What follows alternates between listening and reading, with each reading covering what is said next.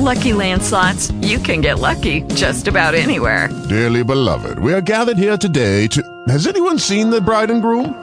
Sorry, sorry, we're here. We were getting lucky in the limo and we lost track of time. No, Lucky Land Casino, with cash prizes that add up quicker than a guest registry.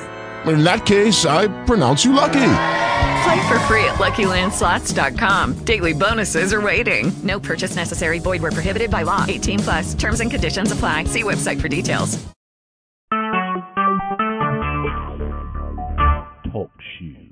Recorded live.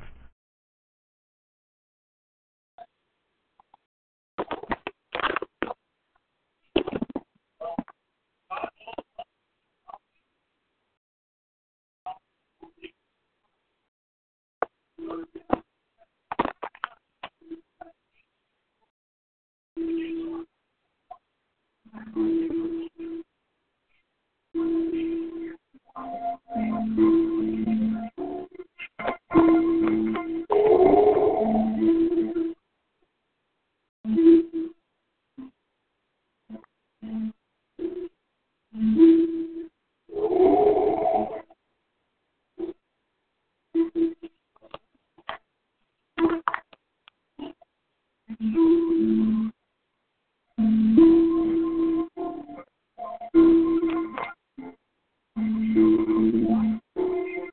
evening,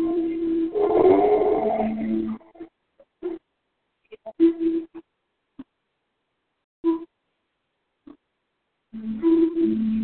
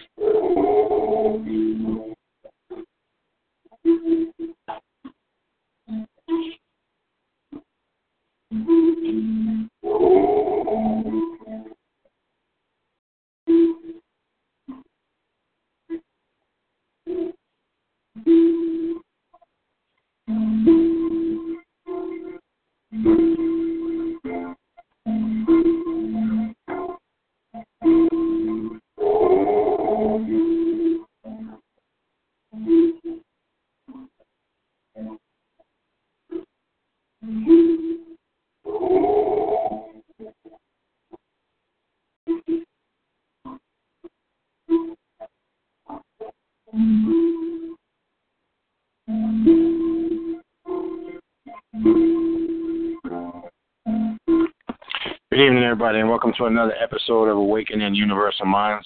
My name is Brother Beniti Amaray, aka Brother Michael. Uh, I got memory brother Asar Ghede tonight. Uh, brother Ravana Nun will be joining us this evening. Uh, he had to take care of some personal uh, business. Uh, he'll be back with us next week. Um, so before we begin, Brother Sar, if you want to go ahead and introduce yourself.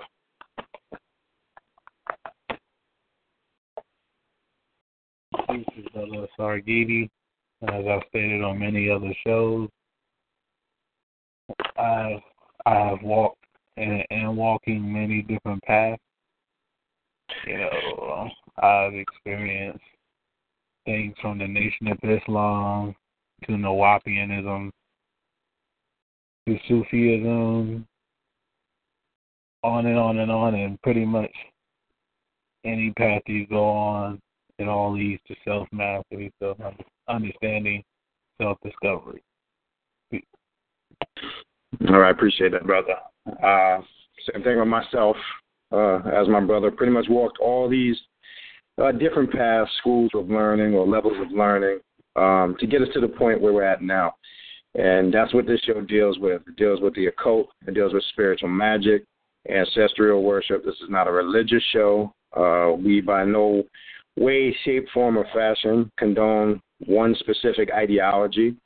We don't, you know, subscribe to one specific organization or group, so this is not the spot for you.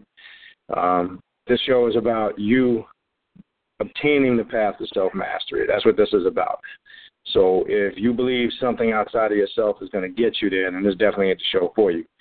Uh, what the show or the topics that we discuss from the, the various different guests that we've had on the show um, be it Dr. Phil Valentine, Dr. Delbert Blair, we've had on the show, uh, Brother Panic, Dr. Edward Bruce Bynum, Dr. Jewel Pookrum.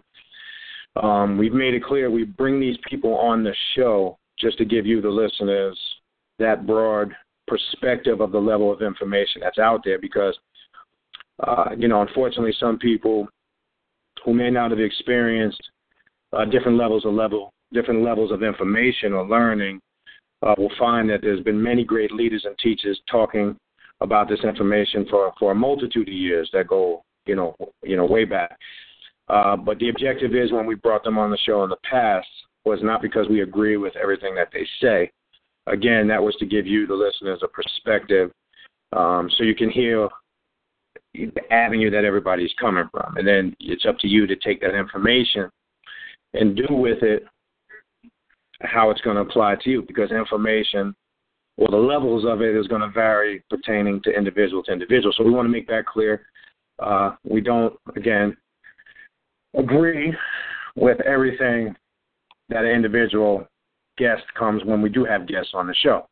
Now, we've been talking about the last couple of weeks, we've been dealing with what they call the dark arts, black magic.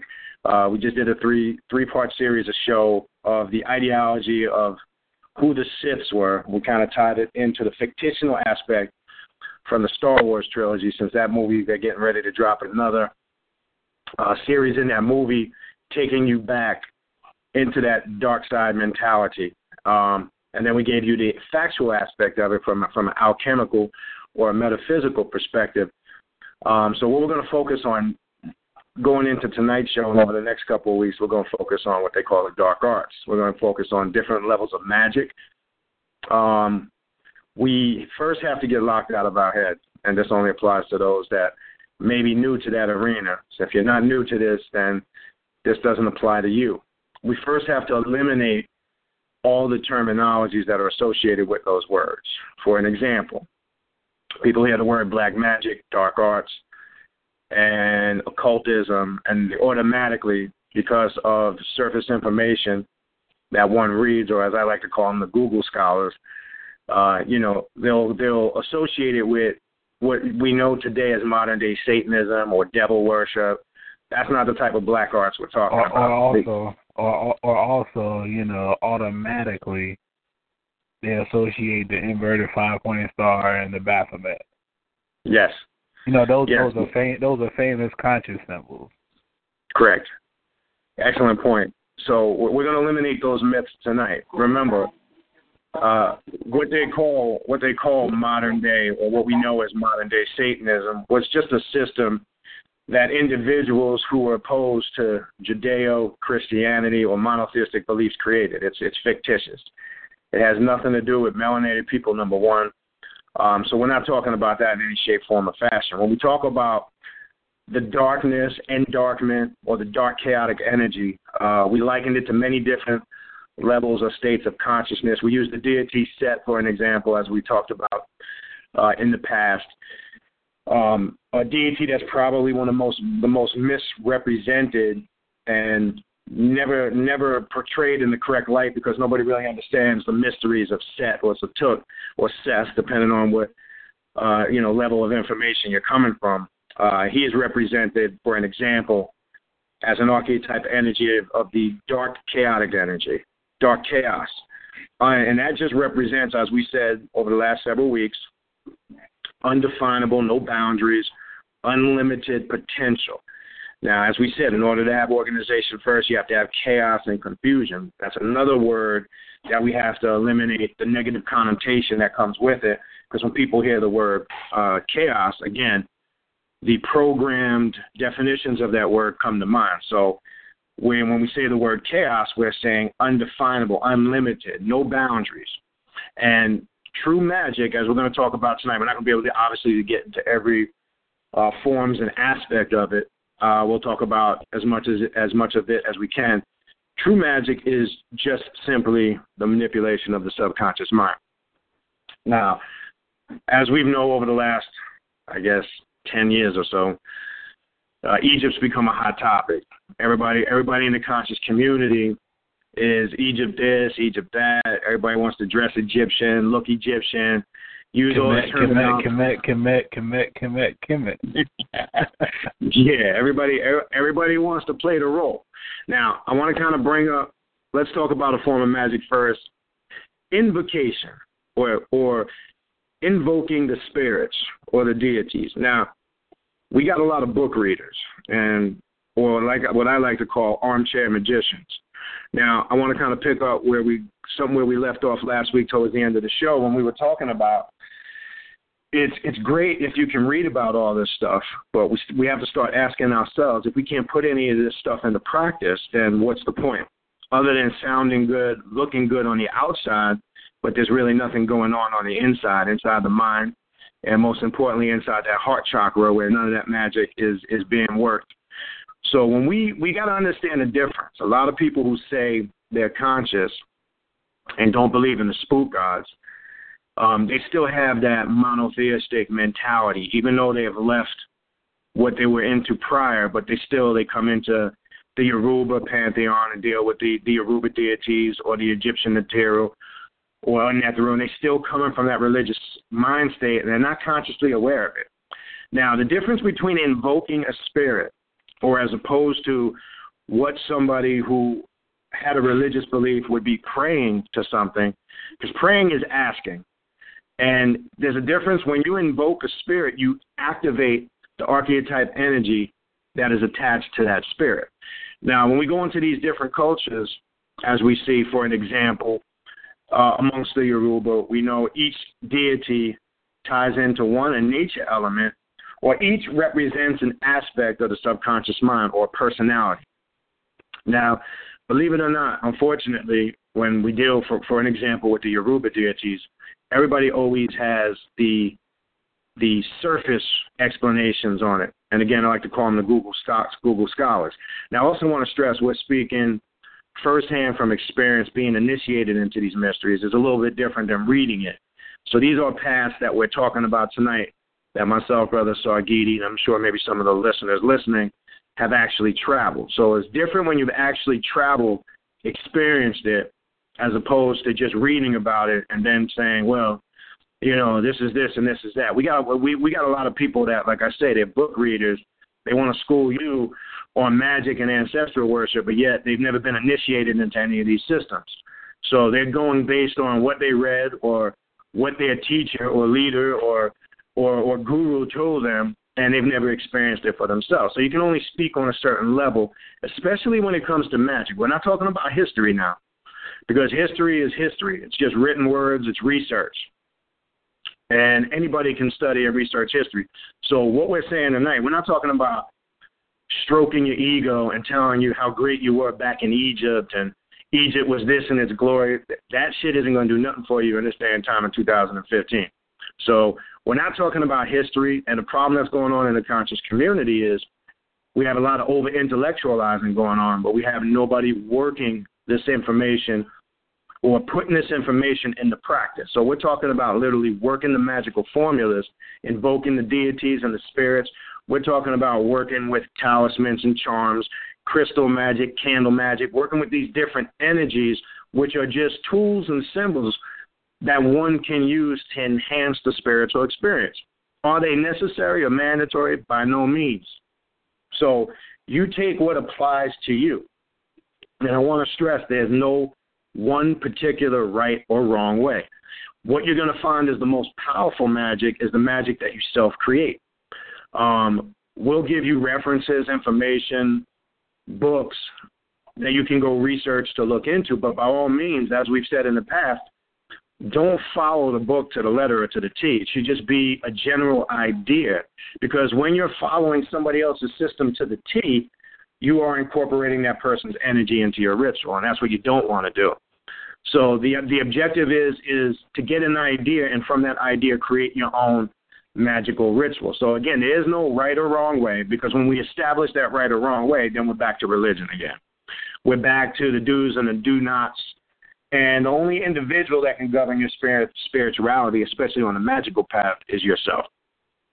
So it all exists within the subconscious mind, which leads to activation of the superconscious mind. All right. So invoking the spirits would be, first of all, a good book to check out. You might want to check this out. There's a portion of magic called The Middle Pillar, and there's a book written by Israel Regardie called The Middle Pillar. I would, I would suggest people check that out for research purposes. Now, when one is invoking a spirit, one first has to banish his his his personal space. It could be your shrine, it could be in a collective or a group or individual setting one would first have to perform what they call the banishing ritual, which would be clearing the space of any negativity. Now, there's certain uh, mantras, chants, and specific languages one can use if they were trying to activate an archetype deity. If it was ancient Egypt, one can use uh, what they would call some d- different dialects from the uh, hieroglyphic script. If it was the ancient Sumerians and you were trying to to invoke a spirit, from that pantheon, you would use the cuneiform of the Sumerian language. If it was uh, Sufi rites, you would use classical Arabic, etc. So one would use certain conjurations or phrases to banish or cleanse the space that they would get ready to work with. Uh, and again, we're going to give you the short forms, but obviously we, can, we can't go through this in detail. We don't have the time. And after that, then one would particular if one was let's let's say as we mentioned earlier, one was trying to invoke Tahuti. Now one would have to activate what aspect of Tahuti they would be trying to activate. Now for an example, Tahuti, when dealing with some of the mystery schools of magic, deals with the enhancement of the intellect, uh, enhancement of uh, of intuition and clairvoyance. So one would be, could petition the deity Tahuti to increase those spiritual powers of the subconscious mind. Now, we also want to make this clear.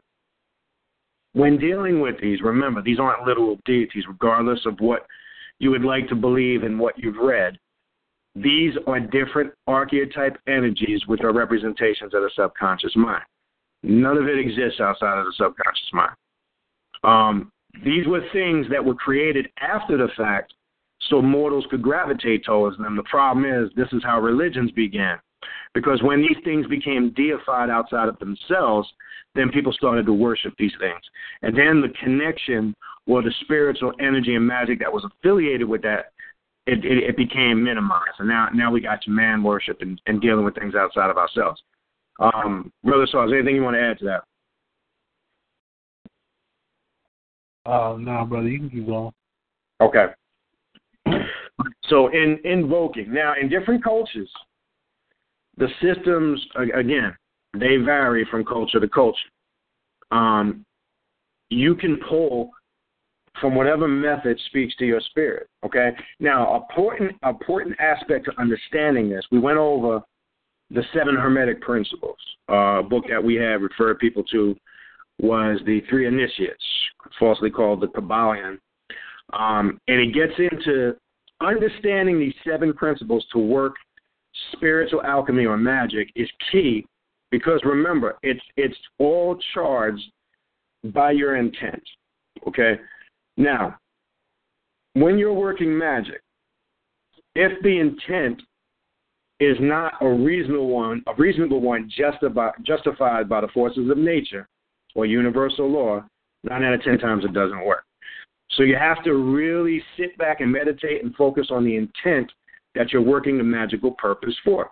Now you'll find you have certain people that will work magic exclusively just to obtain, you know, physical desires, physical things. That's not how this works. Um, you can influence the energy, but if it's if it's done to the point where it's just solely for personal gain, that's not how the laws of the universe work. So intent is the key. But real quick, let's go through uh, briefly. We're not going to go through them all in detail. Just a quick refresher on what these seven principles are. Because to understand the seven hermetic principles, as some call it, because uh, again, you have everybody screaming about understanding math, math this, math that, math. Everybody's on this math kick, and they don't understand. You can't fully have a thorough breakdown of or, or, or grasp what that is if you do not understand the seven hermetic principles. It's literally impossible. So, what are these seven hermetic principles? Uh, the principle of mentalism, which is the all is mind, the universe is mental. Okay? Everything in the universe is mental, all is mind, and the mind is all. This was the first thing the, the Egyptian magicians taught. Any great spiritual magician back in ancient Egypt that was working these mysteries would teach the adept that first principle. And that's one of the first ones you would have to meditate upon and really grasp.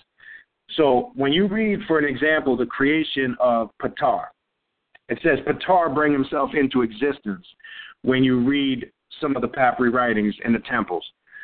Now, what does that really mean? Even though we know it's symbolic, but remember, anything that's brought into existence is first formed on the mental plane before it can be visualized to be brought into existence physically.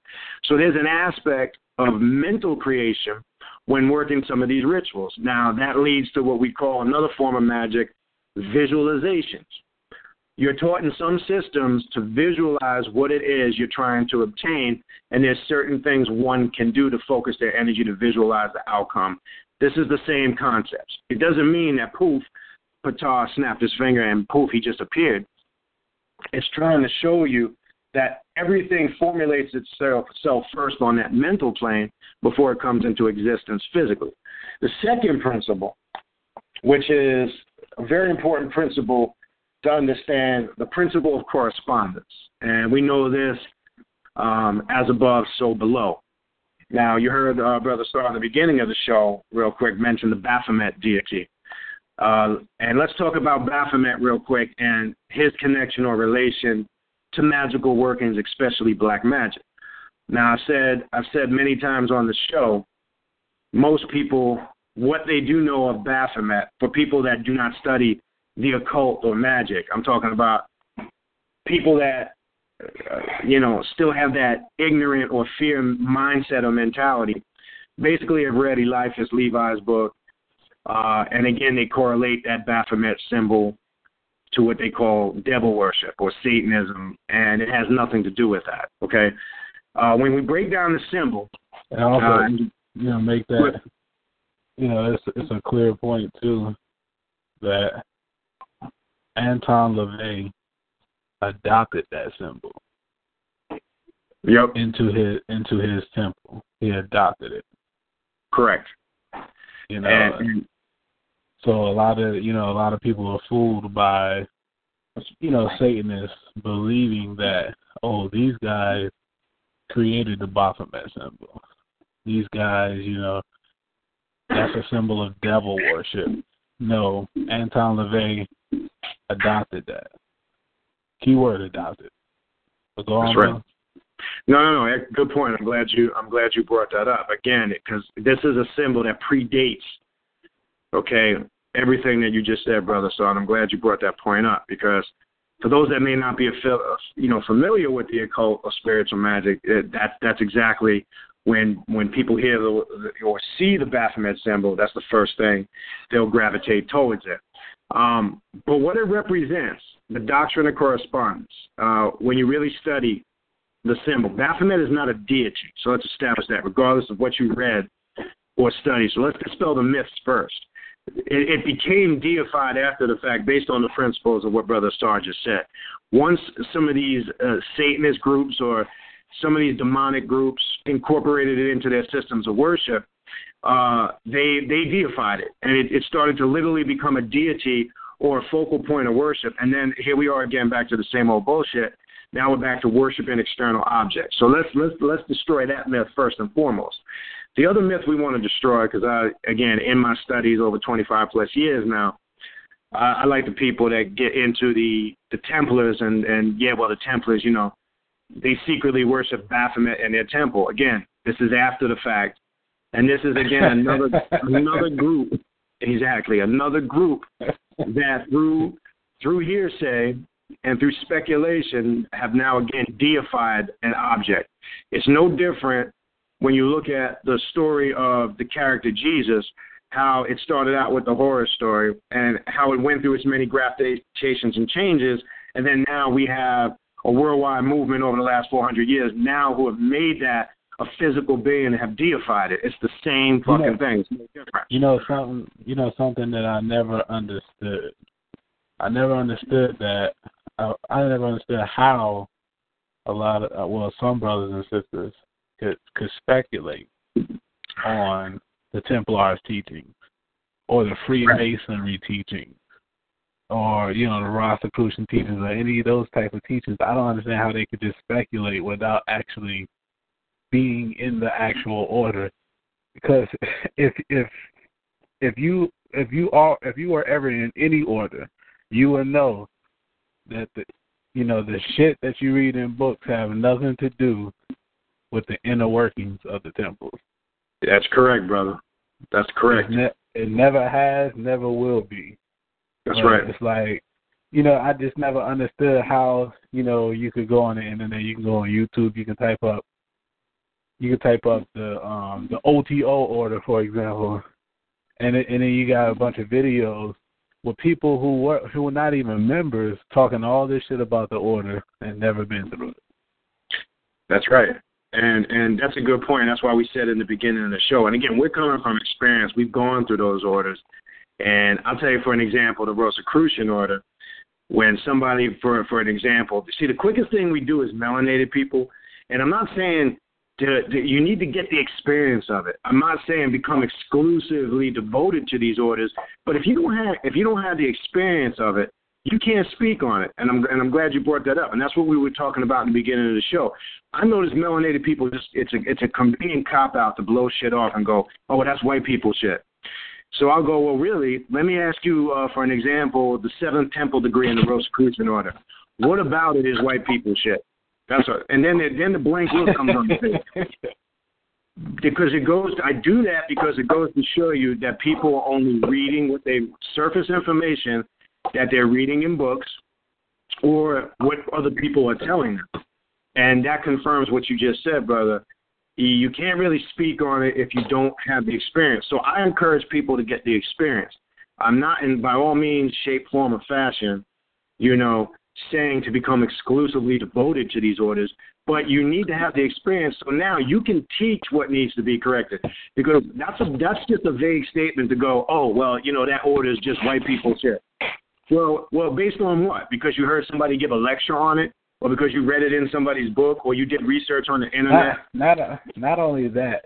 I, this is a question I have for some of the some of the conscious and brother, conscious brothers and sisters who say this, and I, I'm not speaking of everybody. It's just these select few, these select few people that talk about, oh, you know, that's white people shit. You know, we we you know we gave them the mysteries. Okay, my question to you guys is where are the fucking mysteries? And where are the mysteries? How how do I experience the mysteries? Other than the shit that you're saying, we gave it to them. What the fuck do you have to offer of the mystery system? Well, that's that's that's why that's why I'm saying, brother. And, and who and who is the we? Because I want to know who those motherfuckers are. Yeah, well, well, that's what I'm saying. We got to stop being armchair magicians, and we got to stop making broad statements that that are very vague. It's the same thing. Like you'll run into brothers in the conscious community, and they'll, for example, they'll start getting on masonry, for an example. And masonry is a bunch of bullshit. But you know how I know that? We went through it. You'll have cats. You, you got to understand when you when you really break down the essence of it, you can pull the pieces out of it where you can actually reformulate it and explain it what it really means from the experience.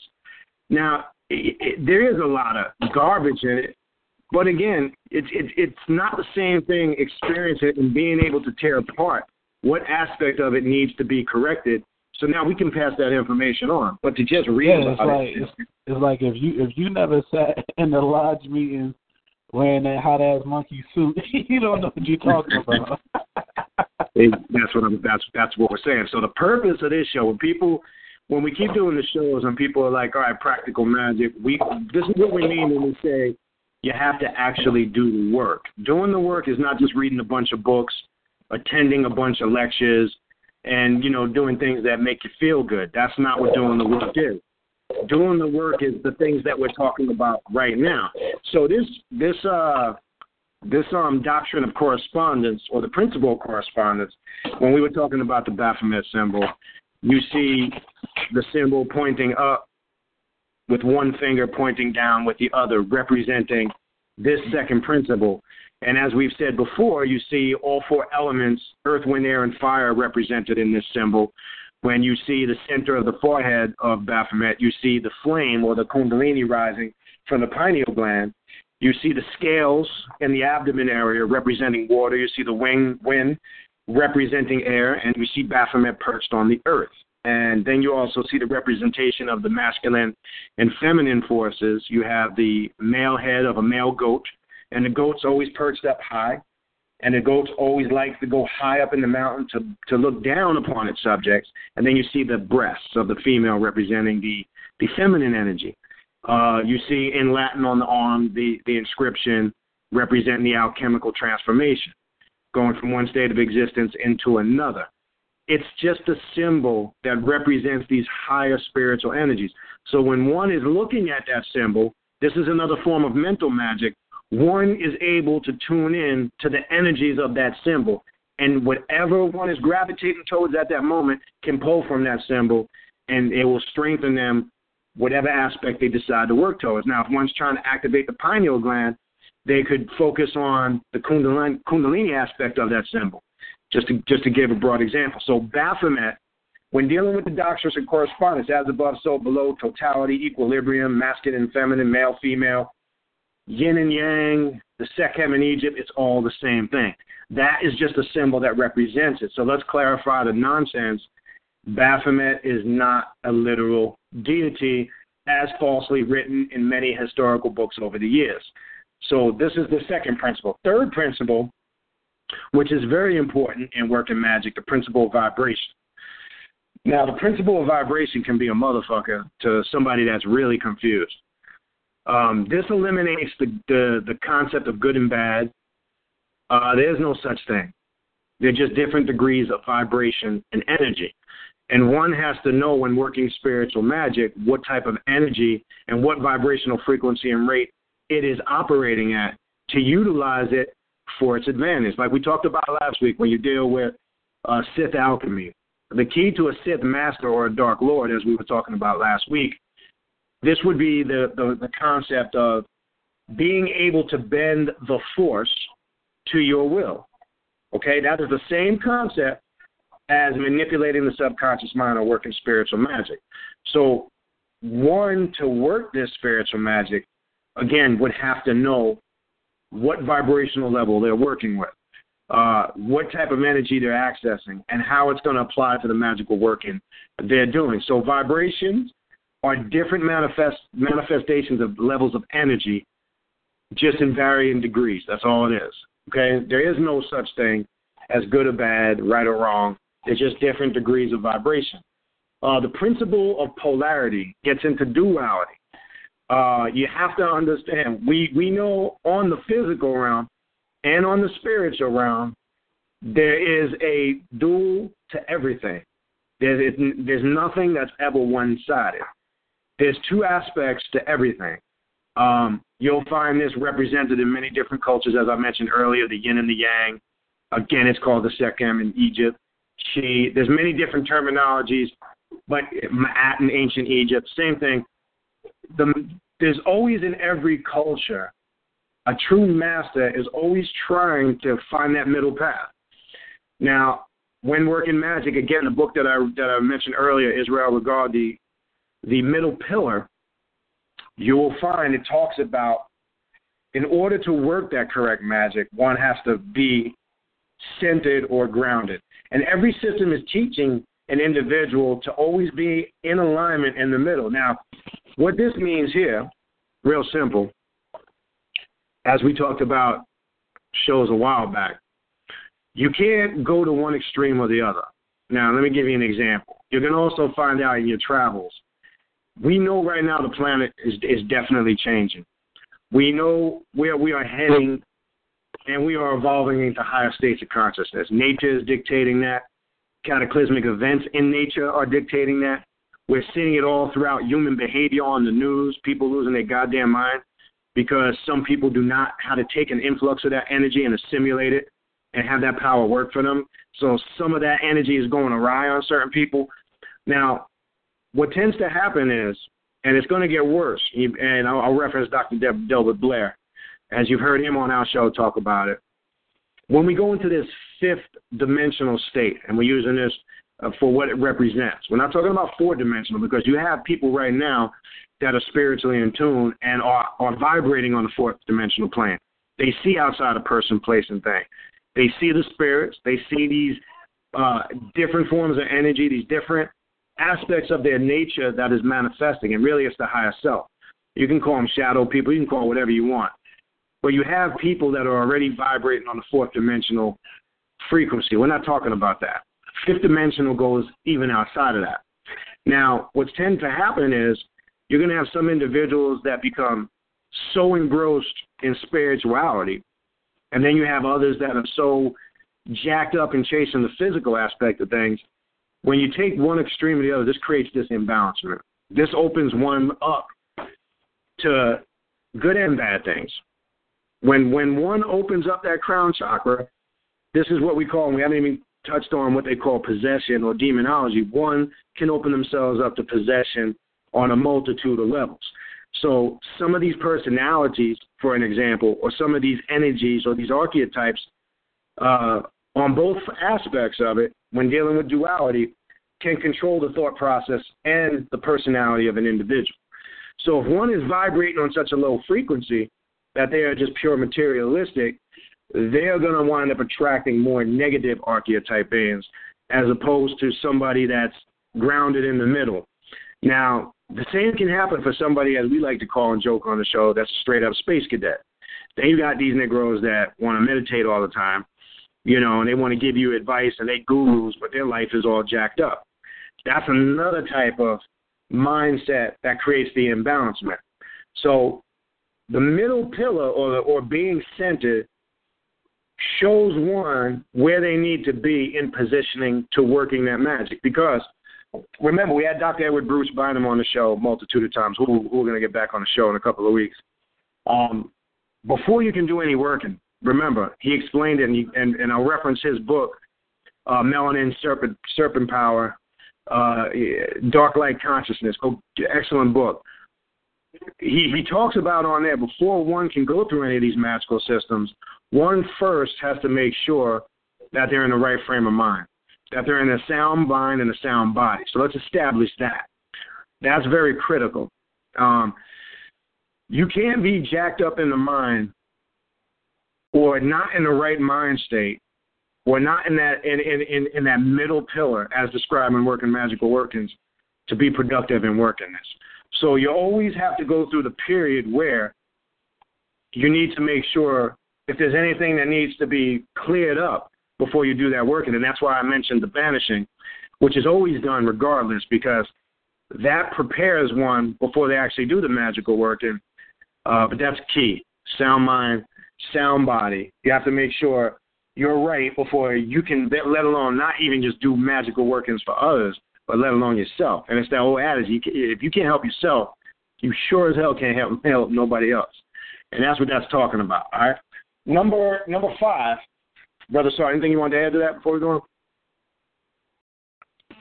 on? Um, just that, you know, it's very key to what you're saying. I mean, you have to get your shit into balance before you try to help somebody else get theirs into balance. I mean, it's it's common sense, but sadly, some people don't understand that. That's right. You know, you have to you have to get yourself into balance. Let me let me tell you this: if you haven't if you haven't pretty much swam in the dark waters of your mind, you have no business trying to fuck with somebody else's. Let me tell you that shit because it's like if you if you haven't dealt with what's in the dark in you, things, your weaknesses, your your issues, how fuck can you really help somebody else? Right. How can you, you know, how can you really, you know, bring out somebody somebody else's dark light? That's right.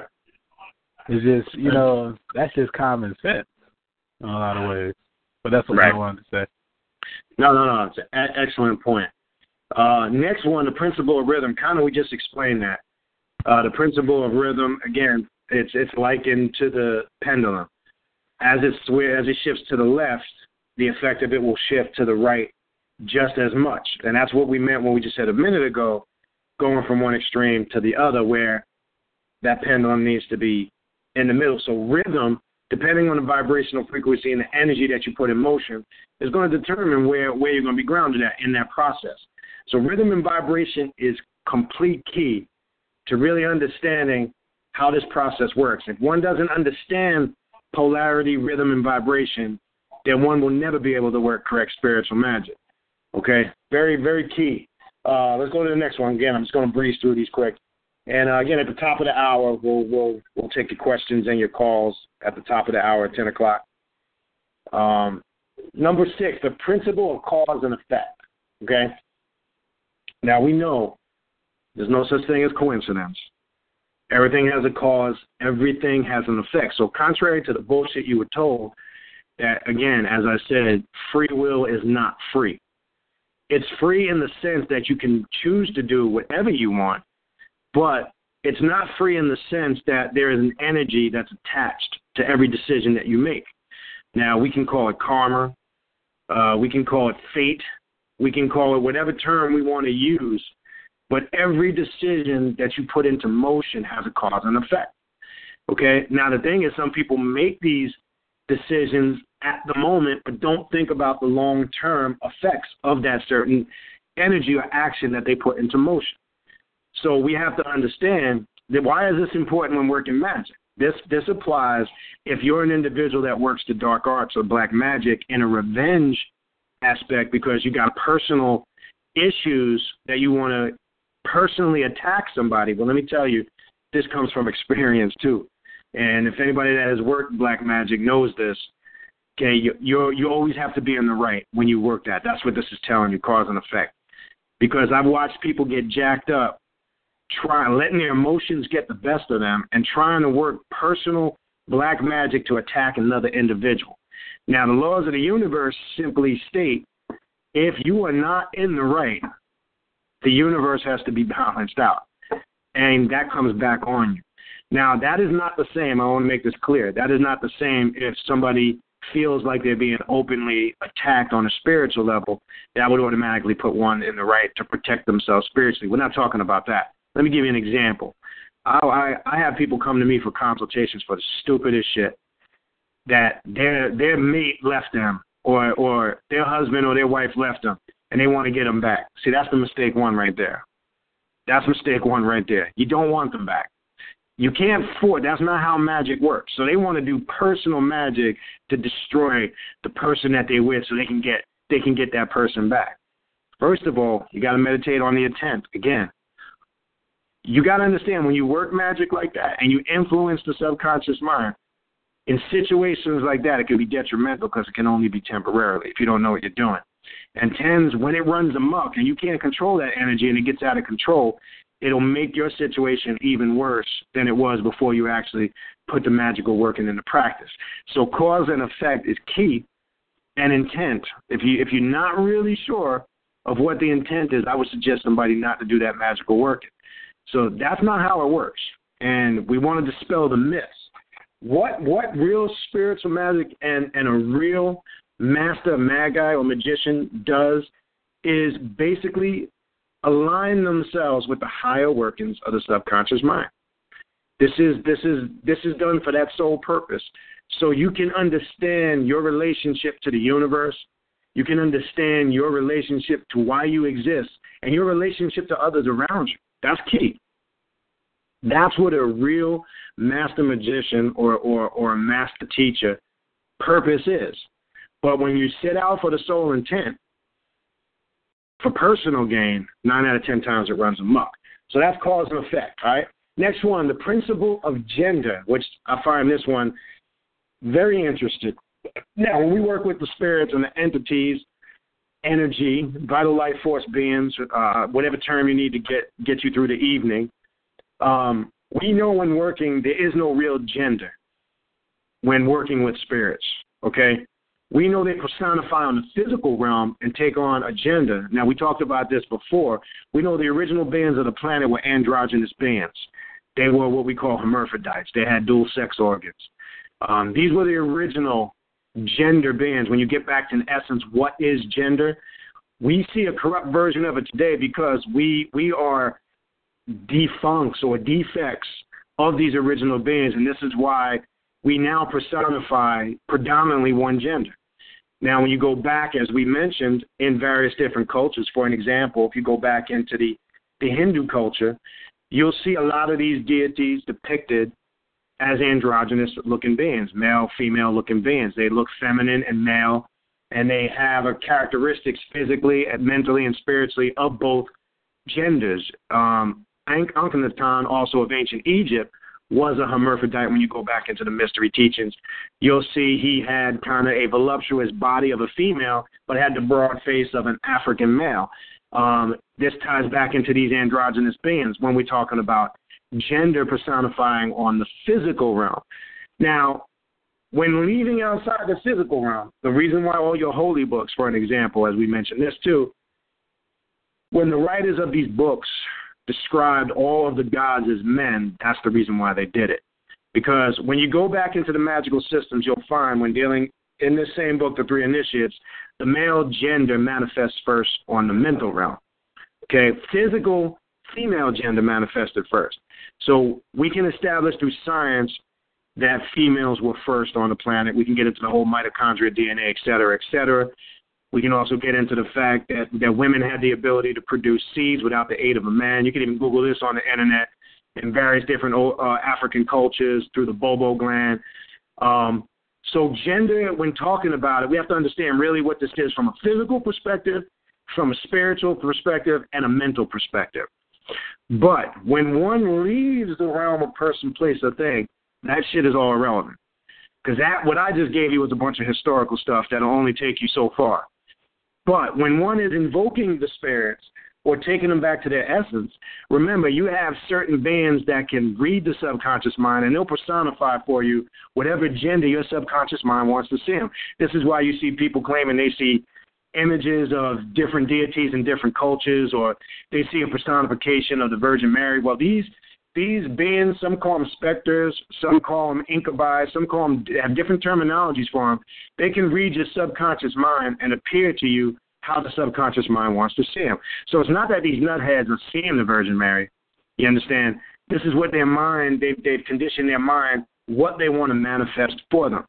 That's the same system of working spiritual magic. So when one is dealing with the system of gender, it's obsolete. When one deals with the vital life force being of these entities, it's irrelevant. It doesn't exist. So it's important to understand that. Don't get caught up. You know, sometimes as men, we when we do some of these magical workings, we'll find out that unfortunately the feminine forces are actually a lot more powerful than the masculine forces, especially when you're working magic. And confirmation of that is in the experience.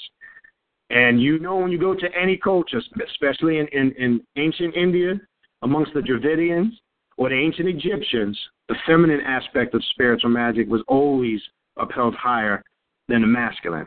So we need to establish that briefly with gender.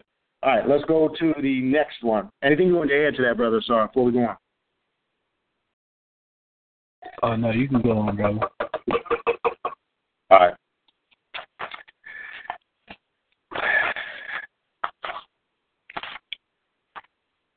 Okay, just give me a second here. All right, so the next one. Well, actually, I'm sorry. That is the last one. That we just did seven. I mean, we went through them all quick. I'm, I'm, I'm, I'm trying to look down and see if I missed any. We didn't miss any. All right. So those are your seven hermetic principles. Now, I wanted to just go through them briefly because I would suggest that anybody that works alchemy or any form of mental or spiritual magic really intently studies those hermetic principles, masters them, because when one is able to establish and assimilate that information in their DNA, they will find them the magical workings that they do is extremely powerful. And it'll enhance it on a whole nother level. And any great uh, alchemist, especially in ancient Egypt, that worked spiritual magic, had to master those principles. It was one of the one of the schools that was mandatory for them to go through in order to work correct spiritual magic. Now, one more thing I want to get into before the top of the hour, and then we'll go to the show. I'm sorry, we'll go take some questions from callers on the show. Uh, different systems. Now, we've mentioned, for an example, on this show, uh, candle magic, which is probably a form of magic that that the average magic practitioner um, practices. Now, colors also are important when dealing, for an example, with can- candle or mental magic because each color resonates with a certain vibration. Now, there's certain magic you can do to activate the chakras by way of candle magic, and I think we mentioned this maybe three, four weeks ago. Uh, when you study the chakras, for an example, and each chakra has a color affiliated with, and I believe we were talking about the uh, root chakra a few, few weeks back. Now, the root chakra has, for an example, different shades of red, uh, you know, maroon, mauve, brownish colors to it. Some liken it to a pinkish, reddish brown color. Uh, one can actually activate and get the root chakra grounded by burning red candles and, and focusing on being rooted in the root chakra because it's rooted in the earth, as we talked about.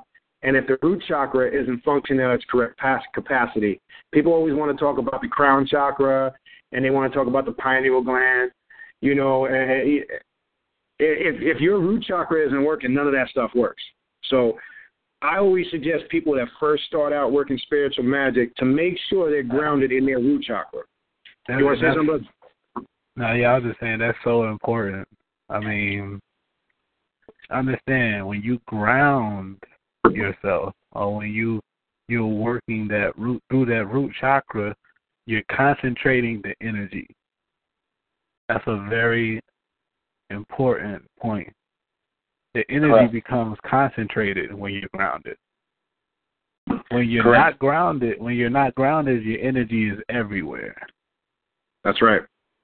It's pretty much, you know, hectic. You have the hectic. You have hectic, hectic energy. You have, you know, this is this is where you. This is when you meet those type of people in the conscious community.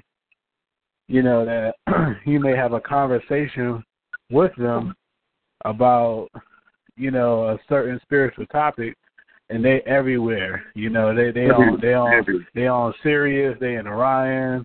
Yep. You know, they in all these different damn places because that's that that's that that energy is not concentrated. You know that's right. I mean? They can't that's concentrate right. on a single point and give you specifics. That's right. But that's why it's so important to ground yourself. It's so important to be, you know, in tune. That's right. I just wanted to say that. No, no, and that's important. I just want to elaborate a little further on that, and that's a good point because, again, this would explain uh, when you said a minute ago when you unfortunately know a lot of people like that. They're all over the place. They're in I mean, every time you see them they're into something else.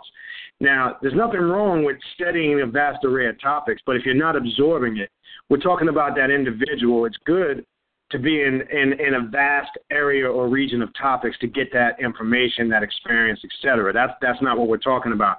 But I'm glad you bring it up, Brother Sarkis. Unfortunately, I'm sure we all know people like that. Uh, they can't formulate their thoughts. They jump from you know, thing to thing. They're all over the place because they're not absorbing the information. They're not assimilating it. they're not putting it into practice. And like you said, this comes to be to being grounded in the root chakra, and that's why I said earlier, sound mind, sound yeah, body. It's, it's so important to be grounded because if you're not grounded, you don't know how to apply the shit that you're talking about. Exactly. And if you don't know how to apply the shit that you're talking about, guess what? You're not doing the work. That's exactly if right. I, if I ask you about chakras and you tell me everything that everybody else say about chakras that I can find in the book, guess what? You really ain't doing no damn chakra work.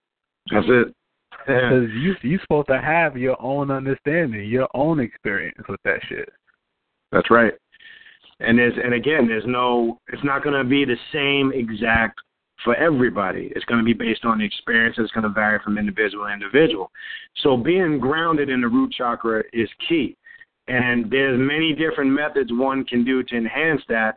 And that's why I use the basic principles of candle magic. There's visualization and meditations one can do uh, to get themselves grounded in the root chakra.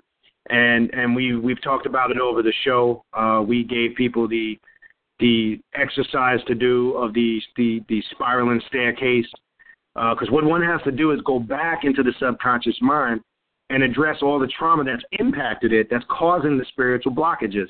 And as we've talked about on the show a multitude of times, subconsciously they affect you whether you're aware of it or not. Some people uh, subconsciously that are not aware of it, they suffer from, you know, a lack of a father issue or a lack of a mother issue not being in their life. Or maybe you were bullied or picked on as a kid and you don't realize the effects. You could say, oh, that's bullshit. Yeah, but you don't realize the effects subconsciously it has on the mind. Uh, we use the other metaphor. Maybe, you know, you were that young kid on the court in that big basketball game and you were wide open for the shot and you got passed over for the shot. And you don't realize the, the trauma that it left on your subconscious mind. So these would be ways to connect and get grounded in the root chakra. You would have to go back and and fix that impact that was left on, on, on the mind. Um, unfortunately, some people have also been victims of sexual abuse. And, and that's that, that's that's that's so important. That's that's so important. I mean, you know, we interviewed Dr. Bynum, right? You know, and Dr. Bynum has also stated you must do your psychological work before you can really delve into your spirituality. That's correct, brother. Because, because guess what?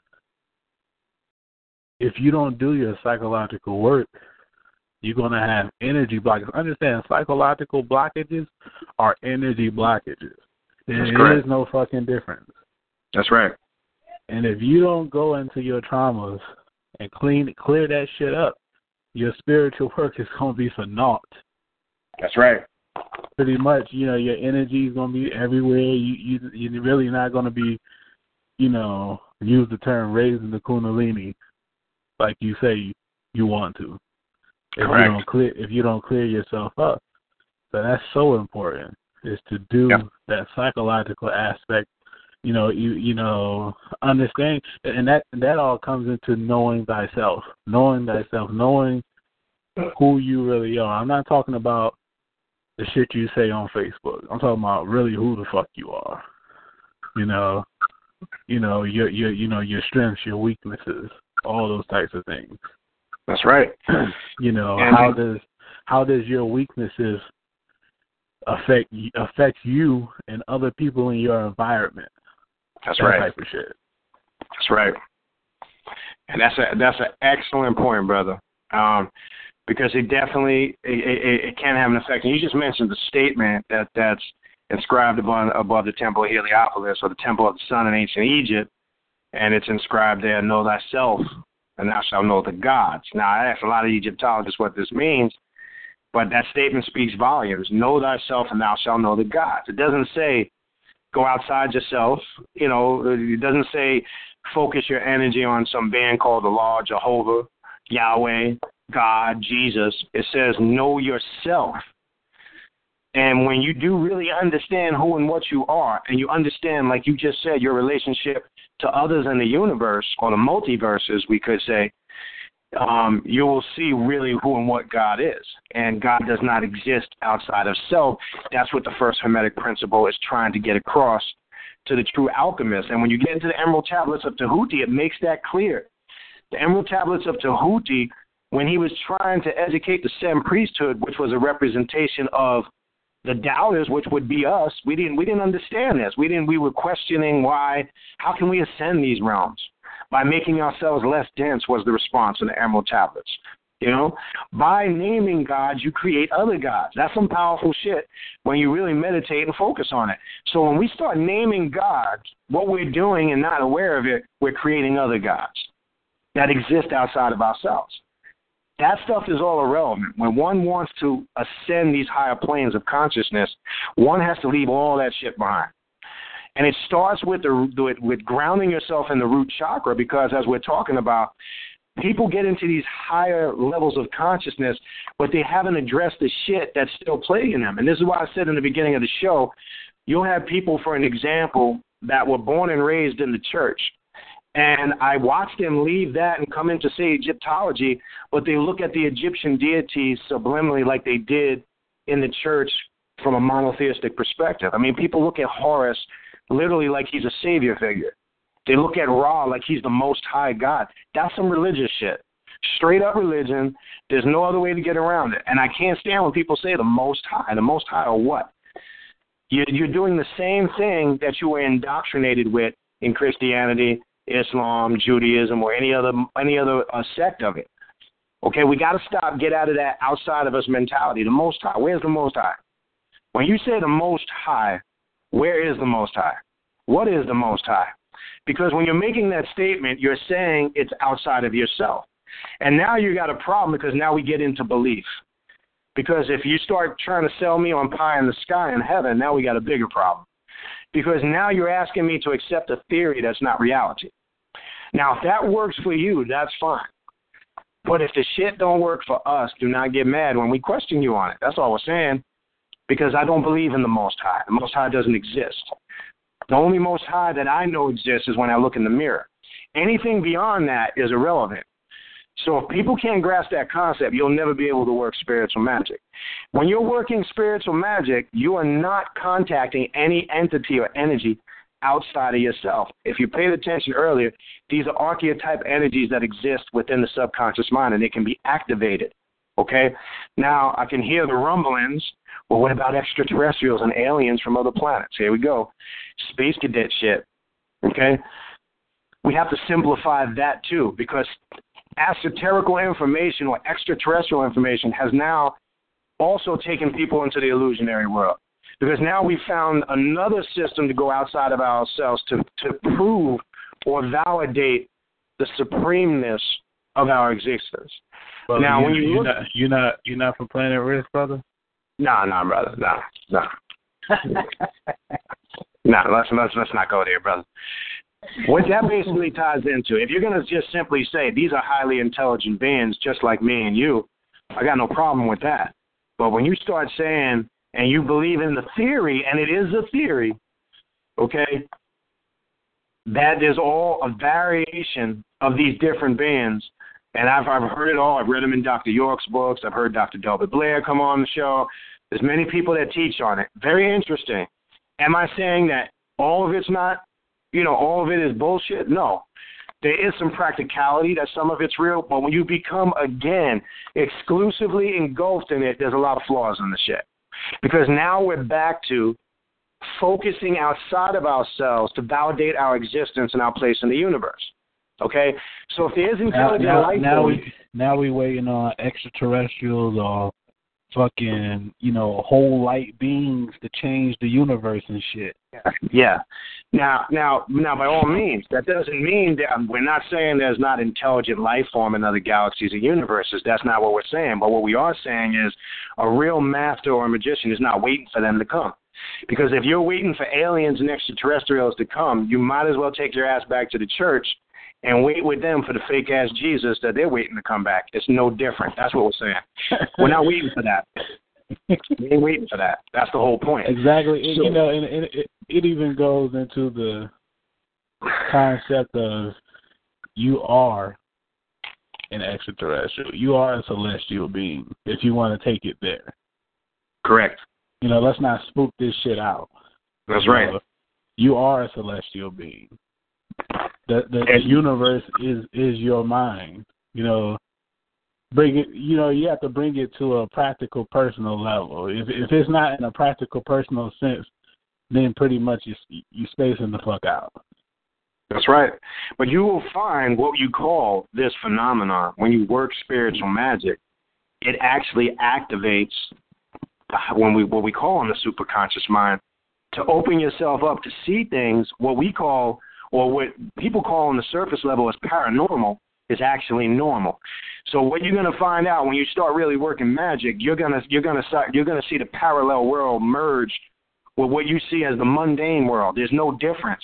It's just when one raises their vibration up, the two merge, and a master magician is able to place themselves as that middle pillar in between. And now you become the experience. See, this is what I mean when I say on the show, are you part of the experiment or you're controlling the experiment? Well, you're part of the experiment if you're following something or somebody or you're acknowledging something outside of yourself. Guess what? You're part of the experiment. I don't care how much books you've read on Egypt or spirituality or knowledge or consciousness. If you're following something or somebody outside of yourself, you are part of the experiment. You would still be under a system of mental slavery and indoctrination. Now, this shit kills me because we have all these people running around saying we got to stop thinking like the white man. We got to stop thinking like the, the like the white man. Well, by thinking in that same mentality, that's how the white man thinks, and this is how the white man enforced his systems of religion on us. But we have people still doing it in the conscious community where they are monotheisizing Horus and Ra and these Egyptian deities, or they're doing it in the Yoruba to Shango or Batala, Yemaya, Ogun. I hear people say stupid shit like, I don't know where I would be today without Ogun. How does that differ from a Christian saying, oh, if I didn't have the good Lord Jesus, I don't know where I'd be today? It's the same shit. ain't no different. Let's get let's get that straight. There's no difference, and subliminally, it's a manifestation of the trauma that's on the subconscious mind from coming from that system of indoctrination. So this is what we mean when we say you got to be rooted in that ground chakra and and really address what impact did it have on you as you're going to higher states of consciousness. Because let me say this, as you ascend that spiritual ladder, for lack of a better word, the shit gets harder, and you're going to encounter some more. If you want to use the terms demons or negative energy, whatever, that's just a term. You're going to encounter more difficulties as you spiritually grow. People think got it twisted. They think it gets easier as you elevate. The shit gets harder. Okay, it gets please gets harder. You understand? You're going, you're going deeper into your subconscious mind. You know, you're you're going into chambers of yourself that you you you you've never explored. Correct. And you don't know what the fuck is coming out the door. Pretty much. And, well, you know, uh, it could it could it could be some real traumatizing shit. But go ahead, bro. No, but it's a good thing because that's that's when we when we talk about death. Death is just not representative of what we know physical death. That will be called a form of death or, or transformation. One has to contact every negative aspect of their subconscious mind to make that spiritual transformation. So it, it, it's no different than when we talked about on the show in the past, for an example. You can use the shamans for an example. In order for one to become a shaman master, they will use hallucinogens to make you contact every negative aspect of your subconscious mind because you have to conquer all your fears before you can move on. And every system of magic does that. So we don't want to paint, it's not a pretty picture, but it's not also something that one is not able to gain victory over. But the question is, are you willing to go through the sacrifice, the work, and the energy it takes to do it? This makes one a real master. This is not your armchair magician or your book wizard that likes to sit and read books and then spit off a bunch of shit. you know, anybody can do that shit. I mean, I don't need nobody to lecture me on the history of Egypt and the dynasties and and the original black man and blah blah blah. That's great, okay. But as this planet of ours is changing and consciousness is evolving, and we feel the energy of change in the spheres, it's there. You can feel it. What are we doing collectively and individually as a group to move and flow with that? Because we know if you move in accordance with nature, the transition will go smooth. But guess what happens if you go against or adverse to that nature or that energy? it pretty much kicks your ass out the way and you'll be eliminated and destroyed. So we have to focus on that. This is the reality of it. We're getting sidetracked with over intellectualized bullshit and history, and we're not focusing on the, work at hand that needs to be put into practice because people keep asking, what do we need to do? When is the change going to come? When are things going to change? Well, you see the shit getting worse and worse. You see these police shootings, these all these racial incidences. Somebody is trying to feed off your emotions. Somebody's trying to get a reaction out of you. Okay. Now, as we said before, a person that's aligned with these magical forces, they become proactive, not reactionary. And like I said before, if we become pure reactionary beings, we're, we're actually just speeding up our path to suicide and self death. Because what they are trying to do. Yeah, go ahead. That's an interesting point that you just made about being reactionary. See, I, I stated this before, and we stated this on other shows as well. You have to know who you are. You know, meaning if if you don't know what part of the system that you're operating off of, how can you really do the work? If pretty much let me let me say let me simplify it. If if you don't know how the system programs you or you don't know what part of your your daily activities is from this system that we call the matrix, then how can you break the matrix when you don't know the matrix that you're in in your own mind? That's a good point, brother. you know, you gotta you gotta know the matrix that's controlling your mind in order to break out break from the external matrix that many people so called say they're breaking away from. That's an excellent point. Yeah, well, you know, you just you brother just put on dashiki and say hotep, man. That's it. You know, you good. get you get you a nice big ass ankh. Yeah, there you go. That'll, that'll Walk around 125th Street, Harlem. Exactly. That'll do it, man. You, you're you're a master now.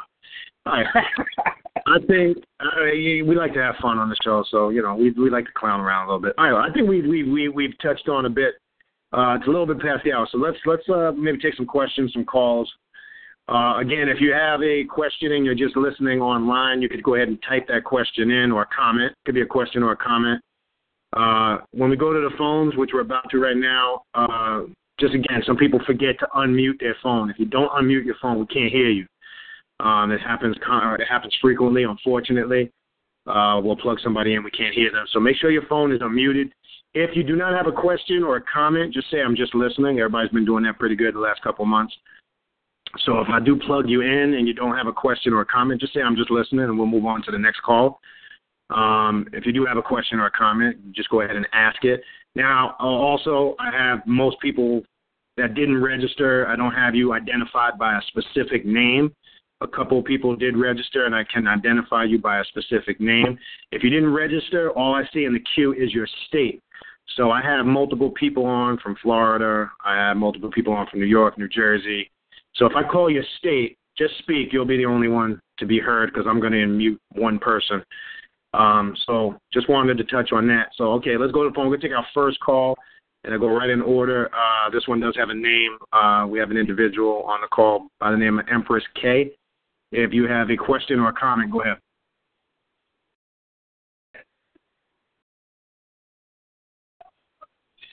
Hello, Empress K. You on the call? Do you have a question or a comment?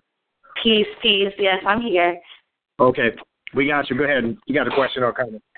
All right. Um, I wanted to know since uh, I'm new to the show and I haven't had a chance to listen to a lot of the previous recordings. I am downloading them.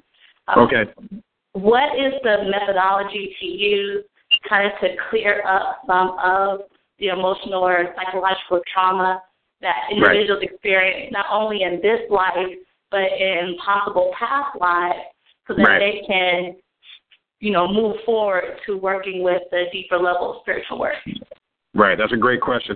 Can you just tell us what state you're calling from, just so we can get a geographical idea? What what state are you calling from? I'm in North Carolina. Okay, cool. All right, that's a good question. Now we actually, if uh, and again, I'm glad you said you, you, you hadn't listened to all the shows. We actually did a whole show on that. Um, I believe it's the Root Chakra show. If you see them archive, you can go back. But again, when we were talking about earlier, for an example, the way for one to address that correct it, and I'm glad you mentioned past lives. That's that's important too. Um, but say, well, let's start first with somebody that's in their current state of existence. Um, for an example, say you you had lack of a father figure, or you were bullied as a kid. Let's use that one. Now, fortunately, that affects a lot of people, as I said earlier, to this very day, whether they're conscious of it or not. It, it creates insecurity issues in them.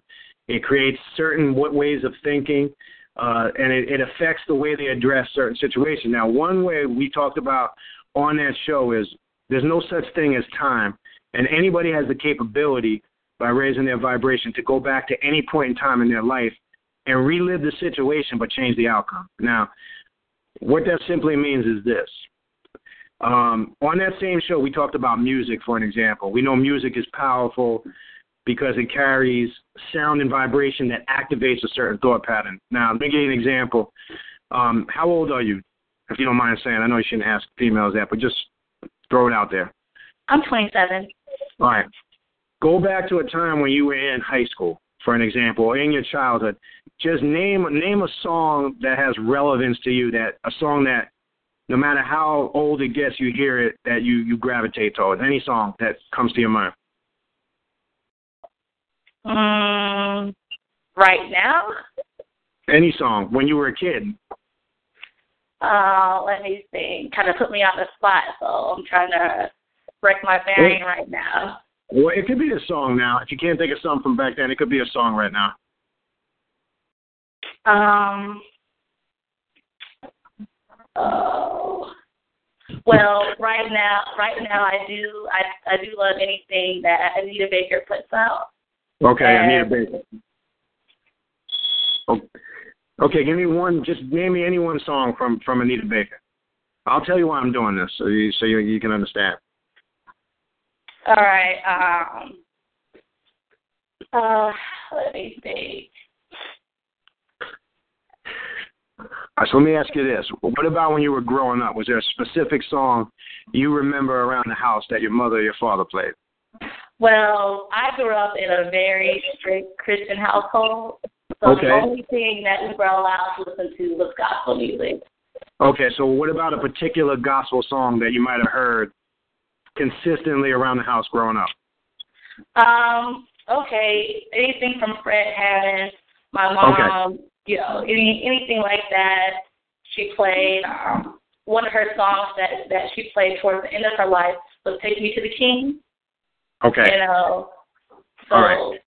So let's work. Let's work with that. All right. So when when a, when that Fred Hammond song comes on, if you really pay attention and listen to it, you're able to go back in that moment to specific incidences in your house, seeing your mother, uh, reliving exact experiences that happen every time you heard that song. Because what happens is the music, the sound, and the vibration can activate you and take you back to that moment in time. We can do that if we hear a, a, a slow R&B song. If we were with a significant other, we can recollect the experience. We can maybe reference an old school hip hop song where when we hear it, it takes us back to a specific party or an event. That's the power of sound and vibration. Well, that same concept, you can say if you were bullied uh, walking home from school every day, you you were constantly bothered by the set group of kids. One would have to go back through time, through through mental meditation and visualization, and and address that situation, that confrontation, but change the outcome. And once one does it in the mind, it has to be done in the mind. One is able to move on from the obvious. So what I'm saying is, one way to correct the trauma and the impact is by going back into them situations, and there's many ways to activate it. I use the music aspect because music tends to take us back. Because I can remember if I hear music, I can remember so vividly the dates. I can tell you what time of the night or the day it was, what I was wearing, who I was with, the name of the individuals. I mean, that's how vivid it can get. So that science can be applied the same way going into the subconscious mind through through visualization and meditation addressing that. Now, that's just a brief explanation. Now, the past life things I want to mention. This is important too because, and nobody has really has brought that up. the past life experience does affect your current state of existence now. Now, there are many methods one can do also. First, you have to establish what your past life existence were. Now, most people can do this through many different systems, um, through dream interpretation, through dream magic. And I find that's one system that works really well, that one can, through their dreams, find out who and what they were. And there's, there's simple cantations or, or conjurations one can say before they go to sleep. If you have a sacred space, you can go to your sacred space before you go to sleep and petition the ancestors of your bloodline to manifest themselves to you and to reveal these messages to you. Now, some people will tend to use, and I mean, again, I, I want to make sure I put this out there the right way. Certain herbs, uh, certain plants. I'm not. I'm not talking about uh, what people would term weed. I'm talking about certain hallucinogens or certain natural herbal products that can enhance or activate the memory system. Uh, that's one method. I'm, and I'm not saying that one is better than the other. And some, when they have mastered the art of meditation, can actually do it through meditation by way of astral traveling, which that I find is the best way because when you open yourself up to all that's connected to your DNA, the revelation will come to you. But it has to be done in a way.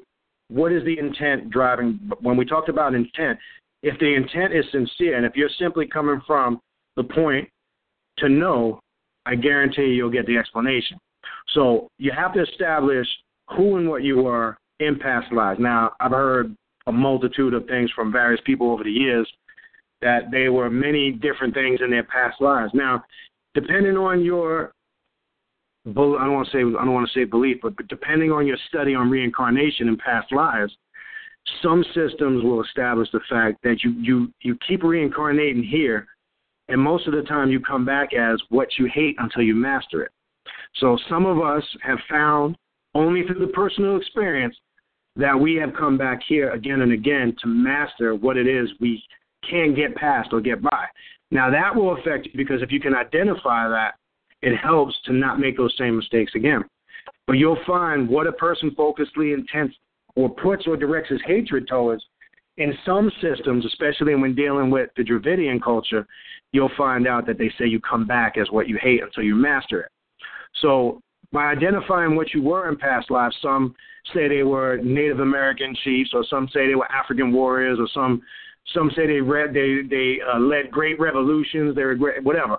I've heard a multitude of things over the years, but what you really have to focus on when you were here in that incarnation, you know, what did you gain from that experience?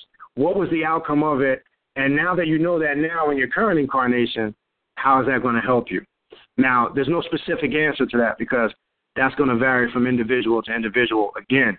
But past life does have an effect on if we have certain blockages that we're not aware of, it can be carried over. Now, if you also understand the system of DNA and blood connections, sometimes you will have ancestors that will reach out to you, unfortunately, that we might call disembodied spirits or spirits in limbo and sometimes they reach out to somebody in their bloodline that's more spiritually in tune than say a direct relative. Like meaning there's people that have experience with spirits. You may not have known your great great great great grandfather but they're just not able to connect with their direct son or daughter because that person is not spiritually vibrating at a frequency. So they might go all the way down to you who is because you're vibrating at that frequency and sometimes not all those bands are positive, and sometimes that's passed down from bloodline to bloodline. That could also be a blockage too, where one would have to address and appease those spirits. Now I can go on. I don't want to get you know too much into it. I hope I hope this helps in, in some shape, form, or fashion because we could actually do a whole entire show on this. Um, but I mean, we mentioned even earlier. I don't know if you were listening when we were talking. To, there, there's people also that have been through sexual abuse Right. And that has, that has a traumatic effect on on an individual's spirituality. Um, that's a tough one because there's certain things one has to do to actually correct that. And I find in this in, in this day and time, and I deal with a lot of people and and and talk with a lot of people, and that has a traumatic effect on the subconscious mind. And some people address it to the point where they don't even want to talk about it or or deal with it, and that's actually the worst thing you can do. Right. Um, so when one faces the reality of it, that's step one. But there are there are, and again, I want to I don't want to get into that over the air, but there are certain things that one can do to uh, actually address that situation. But that's that's more on a personal level. Um, but again, I hope that answers your question. I don't know if you wanted to add anything to that, brother. Sorry. Yeah, I'll add on to that. You can do, um, and we, I've mentioned this on a um, on an archive show, but um, when you you can do this meditation is is similar to what my good brother was just stating. You can travel back in your mind into into the experiences that pretty much make you feel different emotions. And when you do this, you can practice what's called pranayama or pranayama. You know, you can you breathe in through your nose, you inhale through your nose very deeply, pushing out your pushing out your lower stomach. Hold that breath for as long as you can. Don't hurt yourself. and then breathe out your mouth very forcefully. And you continue to do this until you feel the emotion start to subside. And the reason and the reason why you're doing this for the emotion to subside because now this crystallized emotion has become liquidated. Mm-hmm. So now it's flowing. The emotion is flowing. You're feeling it. You know, you're you're you, now you're feeling it without any type of judgment. You could say that. You know, understand this. All emotions that deal with trauma are crystallized inside of us. Now, when we tap into these emotions, they liquefy. Then from there, the pranayama turns them into consciousness, or what we consider a gas, the gaseous state. Yep. But understand, understand that also. Just you going, you may have gone through a day. You may have just been doing what you do every day, and all of a sudden, the emotion just surfaces out of nowhere. You ever had that experience? Uh, yes, because I, I lost my mom a few years back, so I know exactly what you're talking about. Mm. A dist- and it and it feels like a disturbing emotion. Right. That's when you you can practice that technique that I just shared. There's other techniques, but That's right. you know your breathe your breathing is very important when it comes to clearing emotional baggage. And if you notice something, when you're angry or when you're sad or when you're happy or many of these different emotions, when you experience them, you will notice that your breathing changes. That's correct. Your goal as the master of self is to keep these emotions in check, in line with who you are by controlling the breath. And when you can and when you practice, you know, this technique or you can listen to our older shows, you know, we there was other techniques given root chakra techniques, these other ones, but I'm just giving you this one. You know, so next time you feel those disturbing emotions, do that. Take that deep breath. You know, inhale through your nose. Let your, you know, your stomach, you know, push out as far as you can do it. Hold your breath for as long as you can. Because the reason that you're holding the breath, when you're holding that moment of holding the breath, is that subconscious link to the conscious mind. That's correct. That's that that's that link. So more of that emotion is releasing itself from the subconscious mind. And then when you release it through your mouth, you know, as you know, as hard as you can, and you continue to do that, you'll feel the difference. You'll feel the difference, you'll feel better. And something that you may not understand about that emotion currently will come to you later on or when you're ready for it. When you're ready for it or when you're ready to understand it. But That's correct. um it's just something that you can, you know, um practicing your spirituality. And um, I hope this helped you out. Peace. Oh yes, Appreciate it did. Thank you so much.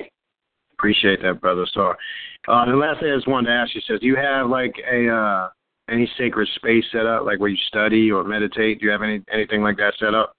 I do have a working altar that I'm okay. still working on. Cool. Um, okay. That's good. And the, the last thing I would leave you with to, to, to enhance that, and and sometimes the simplest thing we we mentioned a, a, simple exercise you can do the sitting in complete darkness. You'll find out most people can't do this. We we've done this as a group. You'll find most people can't sit still because what tends to happen is you will you will contact that true inner self. Sometimes what you, what an individual needs to do is with nothing, no light, complete darkness, nothing at all, and we used visualizing that spiral staircase going counterclockwise down. And then you'll see as it goes down, like Brother Star was saying, this is another way to, to contact the emotional self. And you'll see an influ- a whole influx of thoughts will come when you just sit in that darkness and you sit in that silence. You'll be surprised how the inner voice will start talking to you and you'll you'll get a lot out of that. Sometimes it's it's just as simple as doing something as basic as that uh, that we don't do frequently enough to really tap into our higher self. So I, I would suggest you try that too, because you'll get you'll get a lot of communication from that. All right. All right. All right. We appreciate the call. Thanks for listening. All right, no problem. Thank you. You got it.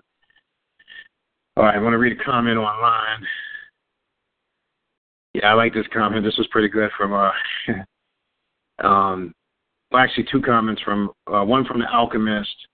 Um, I guess works for this individual hallucinogens to go into the deeper into the subconscious mind to expose hidden levels. And as I talked about earlier, that does work for some people. And again, that's your personal choice. Uh, so that is another way to to really tap into the higher workings of the mind. Uh, I like this last comment typed in by guest 14. If you sit long enough in the darkness, you end up absorbing all the dark matter into your bones and you become permanently a superhuman or activating the higher super consciousness. And this is why we, yeah, no, that's a great point. Did, did, oh, excuse me. Did he did he just say balls? yeah, yeah, man. Well, this is what why we did. That's why we did the whole thing on the dark side and the whole Sith alchemy thing, because you're gonna find out everything that we, like we said, everything that we've been taught that was uh, negative over the years well, you're going to find out all the stuff we're talking about now. We were programmed as younger, like this is this is negative, evil stuff. Everything you're going to find out in the path that you were told was bad for you, you're going to find out is actually what you actually needed. And the darkness, and as we dispel the myths in the beginning of the show, it's in key to be engulfed in this darkness to really reach their highest supreme state. And again, like you said earlier, brother Sar, that true darkness is the deep depths of your subconscious mind. That's what we mean when we say you need to be engulfed uh, in the darkness. What were you going to say? And also, every everything everything that you try to avoid is what you need to face.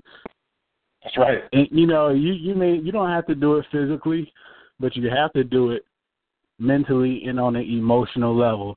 So, like my good brother Benny said, if you was bullied by somebody, you know, you if you was a if you was a scared ass and you know you hid and ran from the bully and you still have those emotions, you got to go back into that experience and cha- and transform your perception of that experience. That's right. You That's know, right. you have to transform the experience. You have to you have to face that bully in your mind, face those emotions so you can release it and gain more understanding of yourself. That's correct. Excellent point. All right, let's go back to the phone. Uh, we got a caller from East Oklahoma. East Oklahoma, you're on the call. If you have a question or a comment, go ahead. Okay. Anybody there from East Oklahoma? All right, going once, going twice. East Oklahoma. All right. Go to the next call. Again, if your phone is muted, you do have to unmute your phone. We will not be able to hear you. All right, so let's go to, uh, I believe this is uh, Sister Shalini in, in Buffalo, if I'm not mistaken, Northwest New York. Evening. hey, good evening. How you doing, sister? Hi, everyone. I'm good. Good. How are you? I'm I'm great. uh, good, good, good to hear. You got a question or a comment? Um, no, I don't. I really don't have a a, a question because, you know, I listen to you uh, brothers all the time, and y'all, you know, you make a lot of sense, and uh, I put a lot of the information to use for myself the way I want to use it. Good. So, and I, I understand what y'all saying out there that you have to put everything that you learn, take it and use it for yourself the way it's going to benefit you. That's right. So yeah. So uh, I've been gardening, got me a little garden going. That's, That's my cool. meditation right there. Cool. And um, I still read my books, whatever I feel like reading. I read a little bit here and there. So many books to read, and then and then um also I still post my little shit every now and then. there you go.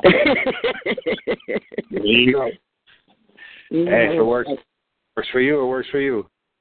Yeah, so you know, right. and and uh, a lot of uh, I I get what's going on. It's a lot of stuff that's going on out here that's crazy, but I mean, at the same time, you really have to find yourself That's before right. you can understand anything that's really going on out here.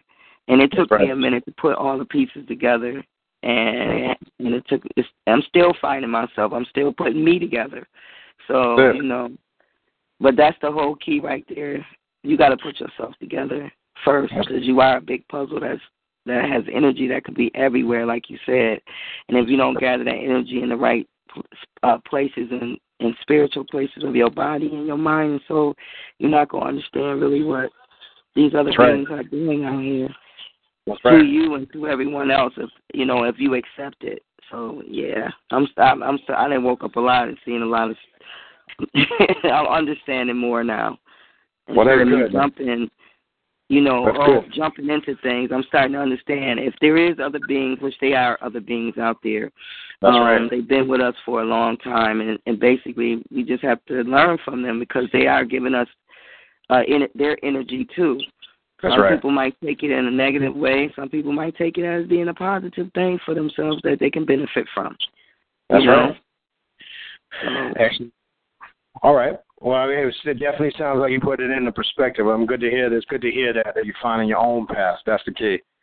And Yeah. I'm glad to hear that. I'm definitely glad to I hear that. Um, also, I also I don't know if anybody know, but I also am running for president. So I did it as I did it as a joke. I got you. It, it, Nah. it, it gives me um. Uh, it's like it's like a, a motivational thing. Yeah, I can see myself as a president of myself, you know, because basically, I'm I'm a vote for me if I just feel like voting and doing some type of ritual shit. That's why go. not vote for myself? Of these jackasses out here, that's I did it so that I can uh draw spiritual energy for me, seeing Right. myself in a high place. That's why I Right. did it. Yeah, well, speaking of that, maybe with the vote thing, yeah, they about they about to do the switcheroo on that. But uh, I mean, people ain't gonna I'm like sure the they way are. Oh, I'm yeah. sure. they ain't gonna like the way that shit turns out. But that's another story for another time. But anyway, we Yeah. definitely appreciate you listening for sure. Definitely appreciate you. I love I love you guys. All right, we love you Oh, too. I can't Appreciate stand it. your asses. But you know. Because we appreciate the call. Word. You got it. All right, we'll talk soon. All right. Oh, and I just, I just All right. want, and I just wanted to add this and say that I would, I just wanted to say this. I Understand this too, people that that are listening. You know, we're not telling you anything to do. You can practice it if you want, and if you if you have some serious serious traumas that you can't work on yourself, you should get professional help. Seriously. Not big time for sure.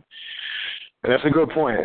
And and like uh the sister that just called in, uh, Sister Shalini, she made a good point. You know, getting yourself together is key first. Finding yourself, and it, and it is it's an ongoing process. It's it's not something. You know, we were talking about earlier, people, you know, that may be jumping around all over the place. You got to also understand patience is one of the hardest schools to master. So you can't be all over the place, um, you know, jumping all over the place, and you're not absorbing that because you're not going to figure it out in all in one day. And sometimes people get enthralled in the excitement of it, and it's a great thing, but you're not going to figure it out in one day, and you're not you're not supposed to. You know, you know, deal with the moment. Absorb, you mean you mean you, know, to, you mean to tell me I can't just read two books and know everything? Yeah, brother, sure. Then just put on a dashiki and a big ass arm, and you're good to go, man. Some Egyptian musk, and you're good to go, brother. Um, but anyway, some comments from online. Uh, Joga Sue is typing in. And I like these comments. Uh, when we were talking about the bullying thing earlier, let, let me read this for those that are on the phone and then not online. Uh, this is a good good point of what we were talking about. Uh, he types in, I was mostly scared of myself in certain situations and mostly ended up avoiding bullies, etc. So I started to believe I was scared, but when I did not avoid it, it ended up bad. Last week I got into some beef and got scared of my thoughts. I found out that it is as I have something that I have to deal with. Now that's a good point because if you don't address that, anytime you get into a threatening situation like that, it's gonna what tends to happen sometimes, it triggers previous situations and what that fear would kick in for for for an example in this situation that we're talking about right now. Now, I'm the, by all means I'm not I'm not saying anytime you get into a confrontation to get you know turn it physical. I mean, if you can avoid confrontation at all costs, try that first. But I'm saying in any situation, however you address it, you you need to face it and address it. Period. Because what will happen is, as as for an example, Jagasu is typing in, it'll activate that moment that you might have got bullied in the past and it'll create that those fears that you're not able to address at those moments when those situations come up. And this is why, for an example, some people never get over it. So these are just a multitude of different examples of spiritual blockage that an individual might be going, might be dealing with, but would have to address. It's it's key. All right. So let's go back to the phones. Let's see what we got on. Let's see what we got on the call next. All right, we've got uh, Southeast Pennsylvania. You're on the call. Southeast Pennsylvania. You have a question or a comment? I'm just listening, bro. All right. Appreciate you listening, bro. Thank you. All right. Let's go to uh, Southwest Florida. You're on the call. Southwest Florida. Do you have a question or a comment? Anybody there from Southwest Florida? Going once, going twice. All right, nobody there. All right, let's go to the next call. We got North New Jersey. North New Jersey. We got a question or a comment? Oh, we haven't yet. Are you there? Uh, I'm gonna call you.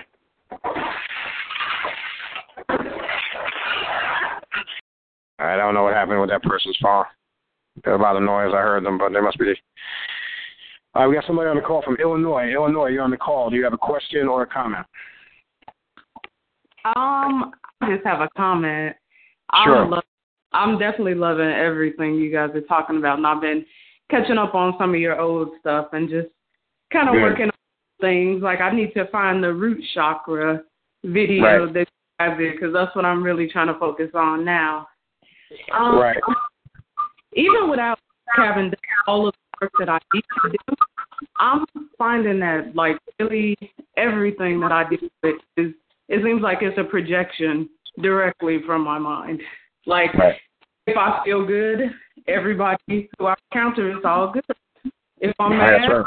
That's- everybody like it's just funny and then it creepy and I'm like and then but then it's like, hey, like I just really have to keep my mind in the right place and then everything just responds to me. So it's Right. it's definitely No, that's um, that's that, that's powerful that you said that because that's another thing. We, we, I mean, some people term it psychic projection. You can project your energy on others whether you're conscious of it or not. Now, if you are a person that, like you just said, you might be a person that has a you know strong nature, strong personality, and it projects on the people. So that's powerful to understand because you that can work for you and against you because like you said if you're in a bad mood you can just you can change everything around you bad so the, you know the very fact that you're conscious of that is definitely something I would definitely meditate on. And yeah, you don't want that to run amok. It's great when it's positive, but if it turns, yeah, it can turn a little ugly. But now, definitely, if you go back to uh, the actually, I don't know what show it was. It's actually labeled the root chakra or the chakras. It's one of those shows. You'll see it when you get some time. Um, but definitely go back and check that out. But we're we're constantly talking about it. We'll we'll do more shows on it. But definitely check that one out.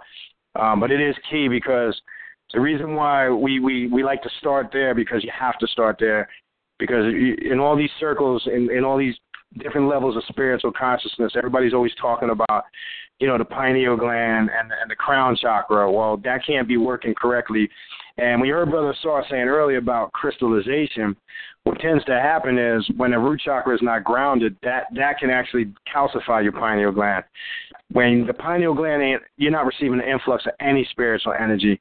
So you definitely have to start there. So that's key. Um, so that to prevent yeah, that from happening. People, people want to blast. People want to blast off into, um, you know, they want to go into the cosmos and stuff, and they haven't even dealt with this shit on Earth. You know, it's it's crazy. That's how because it's like, and I, you know, I'm so that I can really look at what I'm doing, and like sometimes I am like, like in, in the head space and not really it physically, which is why I know I need to get my root so that you know I can really really see what I'm thinking. You know, right? like it's right. simple as, but like I think like it's mental is I want to to the physical plane, and I need I have to the root to do that. So right, right, that's crucial. Right. Hey, you can you know do things that ground you. Do things that you know if if you have grounding issues, do things that ground you. You know, sometimes walk outside with you without without shoes or socks on, and just you know kind of push your body weight into the earth you right, know, for, for five to ten minutes, you know, doing breathing exercises, you know, that grounds you. That grounds your energy. You know, um, do physical activities that you like to do, whether it's exercising, you know, uh, fucking hiking, whatever it may be. Do those kind of things. You know, things that are grounded, that will bring, that will concentrate that energy, that will bring you into a concentrated state of mind. You know, you always want to ground yourself. You know, do things that help you get grounded. Physical activities help you get grounded. Things yep. that you like to do. Yep. Yes. Excellent point. All right, sister. Jeff, no problem. All right, no problem. We appreciate your call. Thanks for listening. All right. All right. All right. All right, so uh, let's go back to online, and see what we got going on over here. Uh, uh, Wolverine types in something I think is very important. Um, and the comment that this person types in is, whatever level you're on is a level you will deal with before you move on. That that's very critical. Let me read that again for those that maybe can't, uh, they're not online and they can't read it. Um, whatever level you're on is a level you will deal with before you move on. And that's kind of ties into what we were talking about earlier. When you're jumping around all over the place and you're not finishing something out, or you can use the term master in it. Um, so if you just kind of half-heartedly or or partially absorb yourself into something and don't finish it, then you jump to something else. This would be somebody that's not again grounded in their root chakra. They're all over the place. Um, you'll find you'll stay more grounded when you see something out, you see it through, you master it. Then you'll be able to, and you'll find the next challenge, you'll appreciate it even more. You'll absorb the experience even better. I find people that are all over the place also don't enjoy the full benefit of the experience, and that's key because you're going to find you hear that term all the time over the years experience is the best teacher. There's nothing better than experience. Um, and again, it doesn't mean you can't read and study and and and and immerse yourselves in books. Uh, that's not what we're saying. What we are saying though is don't solely rely on the books to give you the complete interpretation or experience of it because the book can only be used as a general idea, a guideline, a roadmap. You understand what I'm saying? To to to to paint that picture for you, but you still need to absorb yourself in the experience. Now, this is the solution. When people keep saying, you know, change and things transforming, and you know whether you want to say when when when are melanated people uh, going to rise up, et cetera, et cetera, et cetera. Well, when we actually start practicing the work, not just reading about it. And that's what this show is about. This show is about applying these techniques, these practices. We've given you a multitude of different sources that you can research. But the key is we want you to create your own system. And that's why when Sister Shalini called earlier, like she said, she's creating her own path.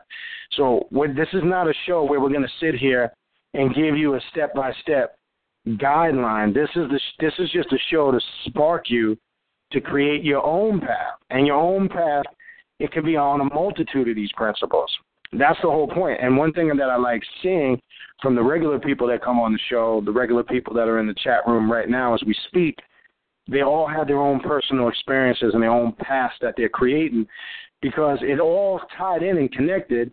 But that's the beauty when you deal with metaphysics, alchemy, and the occult. There is no right or wrong way. When you when you when you free yourself from that mental slavery, and some people can't get by it because some people need structure and rules and regulations, or they they can't function. Now you need to have discipline. Don't confuse that with rules, regulations, and dogmas because see that's the problem again with established religion because it's based on the precepts of following rules and regulations when you rid yourself of that mentality, but you still need to apply self discipline, we're not saying, uh, you know, not have any discipline to what you're doing, but what we're saying is there's no limits to what you can and cannot do. So, as far as system of magic, you can create any candle ritual you choose to do. You can create its personal symbolic meaning for what it means to you. Now, we didn't even get into, and I don't think we're going to get into it too hard tonight because we don't have that much more time. But we didn't even get into symbols and signs and sigils and working with symbol magic. That's a powerful tool in itself. Now, I like to bring that up because I notice again in the conscious community, I see people wearing all types of African pendants, Egyptian symbols, and just out of shit curiosity, when I talk to them and ask them, they they don't even know what the shit really means. Like I'll see people wearing the sa. I'll see I'll see people, you know, or wearing wearing the ankh or different aspects of the twofold ankh. I'll see people wearing the ankh with the scarab beetle in the middle. I'll see all these symbols, but the symbols impart energy to the subconscious mind. So when you're wearing per se a talisman or a symbol, you're supposed to charge that talisman or symbol that you wear with your own personal energy that energy. You should take that to your shrine. You, should, you can purify and cleanse it with sea salt and water, and a good, a real good quality incense. You can smoke it and purify it with that, and then charge it with your own personal affirmation before you before you even wear it. You should never ever buy anything in the store or online and just throw it around your neck because any energy that was impressed upon that before you got it is still there. So you need to cleanse it first, and then you need to charge it with your own spiritual energy before you actually wear it. And you should know what the symbol means because the symbol should speak a powerful aspect to the subconscious mind. Now, again, when I I'll see people wearing, I'll just ask them, and they just give me the basic. What what is the um? It's the key to the next life. I mean, really? That's that's your definition? That's what you're going to explain to me? How was it used in magical work? It's, the, it's the symbol of eternal life, brother. It's, yeah, it's brother. black, it's, it's a black woman and a black man, brother. Yeah, yeah. But then when you ask them shit like, well, how is it used in magical workings? What did it represent in the coming forth by day ceremony? When you go into the pyramid text and you look at the symbology of how it was used, it has a certain symbol when it was held sideways upright. It meant a multitude of things, but when we leave the surface level of it, what is the stamped impression it really leaves on the subconscious mind? You understand? Same thing with Sigil magic and symbols. Even when you get into the aspect of Palo, uh, amongst the West African traditions, you have watered down versions of it, versions of it today practiced in Santeria. Uh, they use a lot of Sigils and symbols uh, that represent certain states of consciousness to some of the deities, which really is a representation of a certain state of consciousness in your in your in your subconscious mind. So all this stuff are powerful tools, and again, we haven't even really, uh, you know, we'll, we'll maybe take that up in the next show. I don't want to get too much into symbol magic right now and sigils and signs and but it's powerful. We'll get we'll get more in depth on on charging talismans. That's another important thing. Uh, you know, working spiritual magic cleansing. You know, a lot of people don't really know how to cleanse their sacred space, believe it or not. Um, there, there's many a multitude of different things you can do, um, which ties into the banishing or the cleansing aspects. Um, but again, we, we, we can be here all night talking about that. Let's go back to the phone. I think we got my, my good brother. This is my good brother Jack Charles. I think. Let me see if I can get him, man. Brother Jack, you're on the call, brother. Brother Jack, what's up? What's going on, brother? How y'all doing tonight? What's going on, brother? All cool and shit with the Barry White boys. What's up there, brother? Yeah, yeah. My boy Star Star Gigi, man. The Facebook man, them them them, them little messages be funny, bro. But these Which one? like Which one? Which one? all of them. Yeah. Yeah, if I show you, if I show you the shit that I get on Facebook, man, I'm telling you, brother, it's the funniest shit you ever seen in your life. I get pictures of niggas meditating on rocks, fucking uh, waterfalls. You, uh, you know, what's the other one that that Saw sent me? Uh, we call them Photoshop gurus. You know, you know, sending, sending pictures with their eyes, or eyes all illuminated. You know, see these these, these you know, you know, these uh these are like Negroes craving for attention. See, this these are people that weren't breastfed when they were kids. See, these are these are these are your Facebook these are your Facebook magicians, brother. And I'm glad you bring that up because these are people that are craving for attention and and they got and they got to do things to be seen. It, it's sad. I mean, I, I hit the delete button. Some crazy shit. Well, would you have a question or a comment, brother Jizzle? Nah, just want to show love, man. It's a it's a good night tonight. Just listening, but uh, a lot of Yo, people. I meant to ask you, but since I got you on the phone, brother, you coming you coming to the to the uh, class on Sunday? Yeah, I'm coming, man. I'm bringing a uh, little Jackie with me too, so we're gonna be out there. All right, all right. Are you gonna head straight out there, or are you gonna come this way? Uh, I'll probably come that way, man. All right. Well, let me know, man. Most definitely know. hit me up. Give me, give me, uh, hit me up on Saturday. All right. All right, sure, no problem. All right, brother. Appreciate the call, man. Appreciate you listening. All right. All right, cool. All right, yeah, that was brother Jack. Uh, he's he's a local brother down here. Uh, good brother of mine. I know him for many years. Um, all right, let's see. I think, uh, brother, sorry, anything you wanted to add? I think maybe we could just finish up. Uh, is there anything that you wanted to add? No, I'm good, brother. You good? All right. So what I think we're going to do tonight, because I got a I got a I got a long day tomorrow, um, so I'm gonna I'm gonna cut it a little bit short tonight, uh, only because of some personal stuff I got to handle. Uh, got to get some stuff in order. Uh, but I, I hope uh, the basics. We again we scratched the surface tonight. We're gonna do we're gonna continue on this topic for the next couple of weeks. Probably do a three part series on this. Um, I think next week what we can do is definitely focus on you know, maybe some sigils and, and, and symbol magic and talismans and, and cleaning your sacred space, you know, working at your shrine, kind of get into altars and things of that nature. Because again, I wanna I wanna but you know, go back to something that we were talking about real quick in the beginning of the show. Um which is which is very important. The difference between when you're invoking the spirits, and we didn't even get get into incantations or conjurations when you're doing that, you're not asking, and I want I want to make sure people understand the difference. I'll hear people say affirmations because when you ask, it's kind of a form, it's kind of a form of prayer, and that's not the way to work spiritual magic, because prayer is not something that really it, it's it's it's done on faith, it's done on belief, which belief is things you know, that you have trust in that have not been confirmed or proven. So when you ask, that's the wrong way when you're invoking the spirits. Invoking is petitioning the spirits, okay? You're petitioning the spirits for a certain situation. So when you petition or invoke, it, it has more of a powerful intent behind it.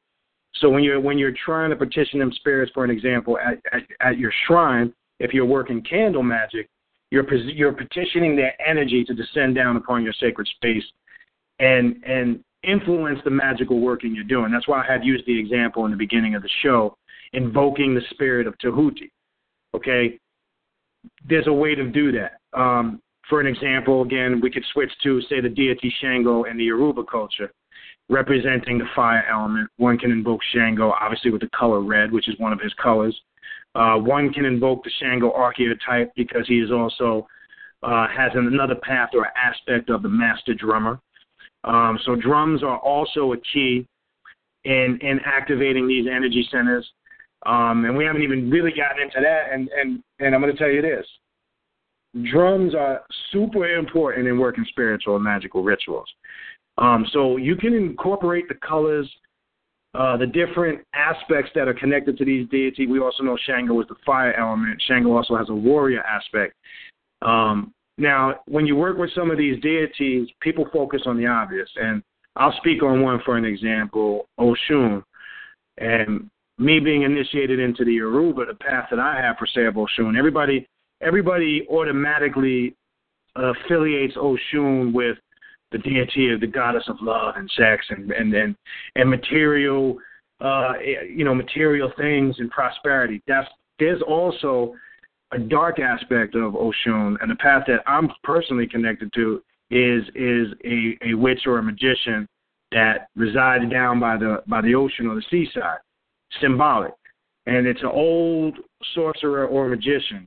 So they have many different paths. And I'm just using the Yoruba one for for for an aspect. But people get caught up in the trivial stuff of it. But when you work with that aspect too, you have to understand you have to work with the archetype aspect of it. Don't take on the persona that people that get initiated in this stuff say, oh, well, I am Shango or I am Obatala. No, you're not.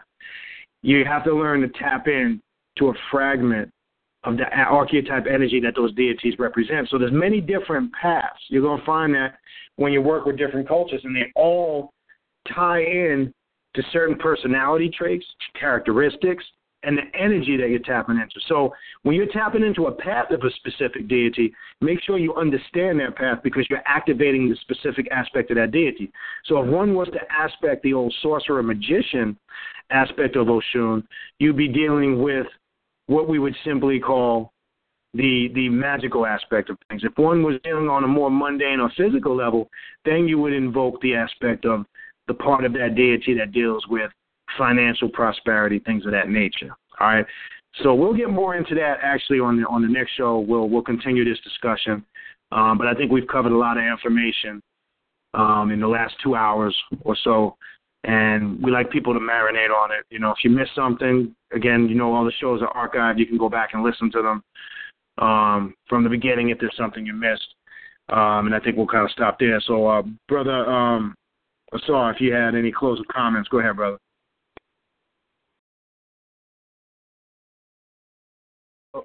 Pieces, Brother Sargiti, and you can contact us on Facebook, Awakening Universal Minds.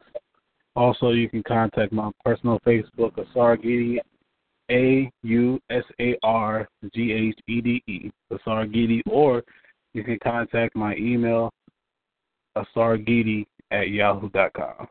And as I stated on many other shows, do the work, but understand what the work is is the most important part of that.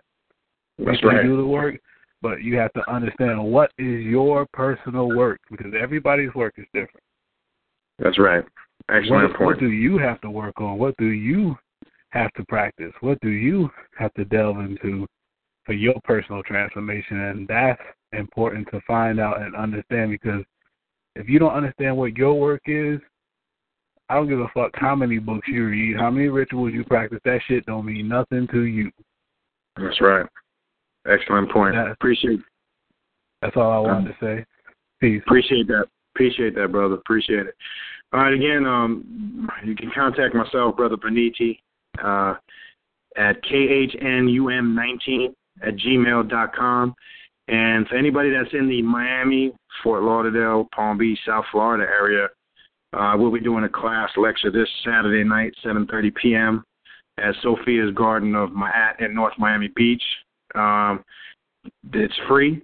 There's no charge, uh, so the mission is free. Um, I'll be out there. I'll have a gang of books. A lot of the stuff that we're talking about tonight, I have plenty of books on these subjects. Uh, there'll be uh, some vegan food out there, some other vendors. Um, so if anybody's in the area and wants to come, be more than happy to come.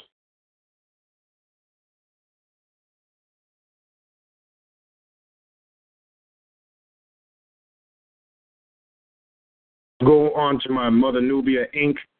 Google page. I have over 40 something videos up there on various topics that we're talking about right now. Uh, again, that's Mother Nubia Inc. The Google page. You'll see, I'm sorry, YouTube, which is tied into the Google. I'm sorry. If you go on Mother Nubia Inc. on YouTube, uh, you'll see I have a bunch of videos on there. And on the Mother Nubia Inc. Google page, all the radio shows, Awakening Universal Minds, are linked on there. We have all the shows posted up there, archived with the link to the uh, main show page. Uh, and like my brother said, you can also go on to the Awakening Universal Minds page. Uh, any questions, comments, or maybe if there's a topic or a show you would be interested in us doing, we appreciate the suggestions. We'll take it into high consideration. Uh, please don't email us any pictures of your ass meditating on rocks and shit because we, we just couldn't delete it. Um, don't send any of those pictures because uh, we get some funny ass emails. Uh, when when it's a personal moment, we're not interested in your personal uh, moments and your spirituality. So just keep it that personal. Um, hey, brother, yeah, very, I'm, gonna, I'm gonna send you a video of us chanting, brother. Yeah, yeah. We're gonna I chant by a gonna river, photo- brother. We're gonna chant by a river. Yeah, I'm gonna photo crop flame coming out of my hand and make it look really spiritual, and then I'm gonna put it on Facebook. Yeah, let's let's oh let's man, you talking about some hilarious, spooky Yeah. shit, man. Yeah, we got some we got some characters out there. But again, if if you need any information on any of the events or any of the things we talked about, again, you can email me at khnum19 at gmail.com. Uh, I guess that's all we got for you this week. Uh, we will continue this discussion next week on the dark arts and black magic, and we'll get a little bit more. uh, We'll focus on specific areas next week. We'll, we'll. I wanted to get into some candle magic. We'll start with candle magic, symbol and sigil magic, uh, and uh, talismans. I think we'll work with that next week because this is a vast topic. When and I kind of also want to get into the different cultures and systems, but we didn't really even really uh, were able to get into detail on that. So we'll see if we can spread that out over the next couple of weeks. Um, and again, appreciate all the listeners. Shout out to all the people. Uh, we know we got people listening in Australia, Brazil, Europe, the Caribbean, St. Vincent, St. Croix, Jamaica, Trinidad. Uh, who am I missing, brother? All over the United States. We know everybody all West Coast, uh, California, Chicago, New York, Pennsylvania, Oklahoma, St. Louis, uh, New York. Obviously, can't forget New York. Uh, all throughout Florida. We appreciate you. If we missed you, it wasn't intentional. Uh, we just wanted to show our gratitude and and again, the main purpose of this show is just share this information with somebody, man. Pass this information on to somebody. Um, we're not trying to recruit nobody for nothing. We're just trying to raise, as the show says, we're trying to wake universal minds and uh, just get people vibrating on that same frequency. So we'll see everybody next week. We'll see you next Thursday night, 9 p.m. Eastern Standard Time. And uh, remember, do the work. Peace. Lucky Land Casino asking people what's the weirdest place you've gotten lucky? Lucky? In line at the deli, I guess? Aha, in my dentist's office. More than once, actually. Do I have to say? Yes, you do. In the car before my kids' PTA meeting. Really? Yes. Excuse me, what's the weirdest place you've gotten lucky? I never win and tell. Well, there you have it. You can get lucky anywhere playing at LuckyLandSlots.com. Play for free right now. Are you feeling lucky? No purchase necessary. Void where prohibited by law. 18 plus. Terms and conditions apply. See website for details.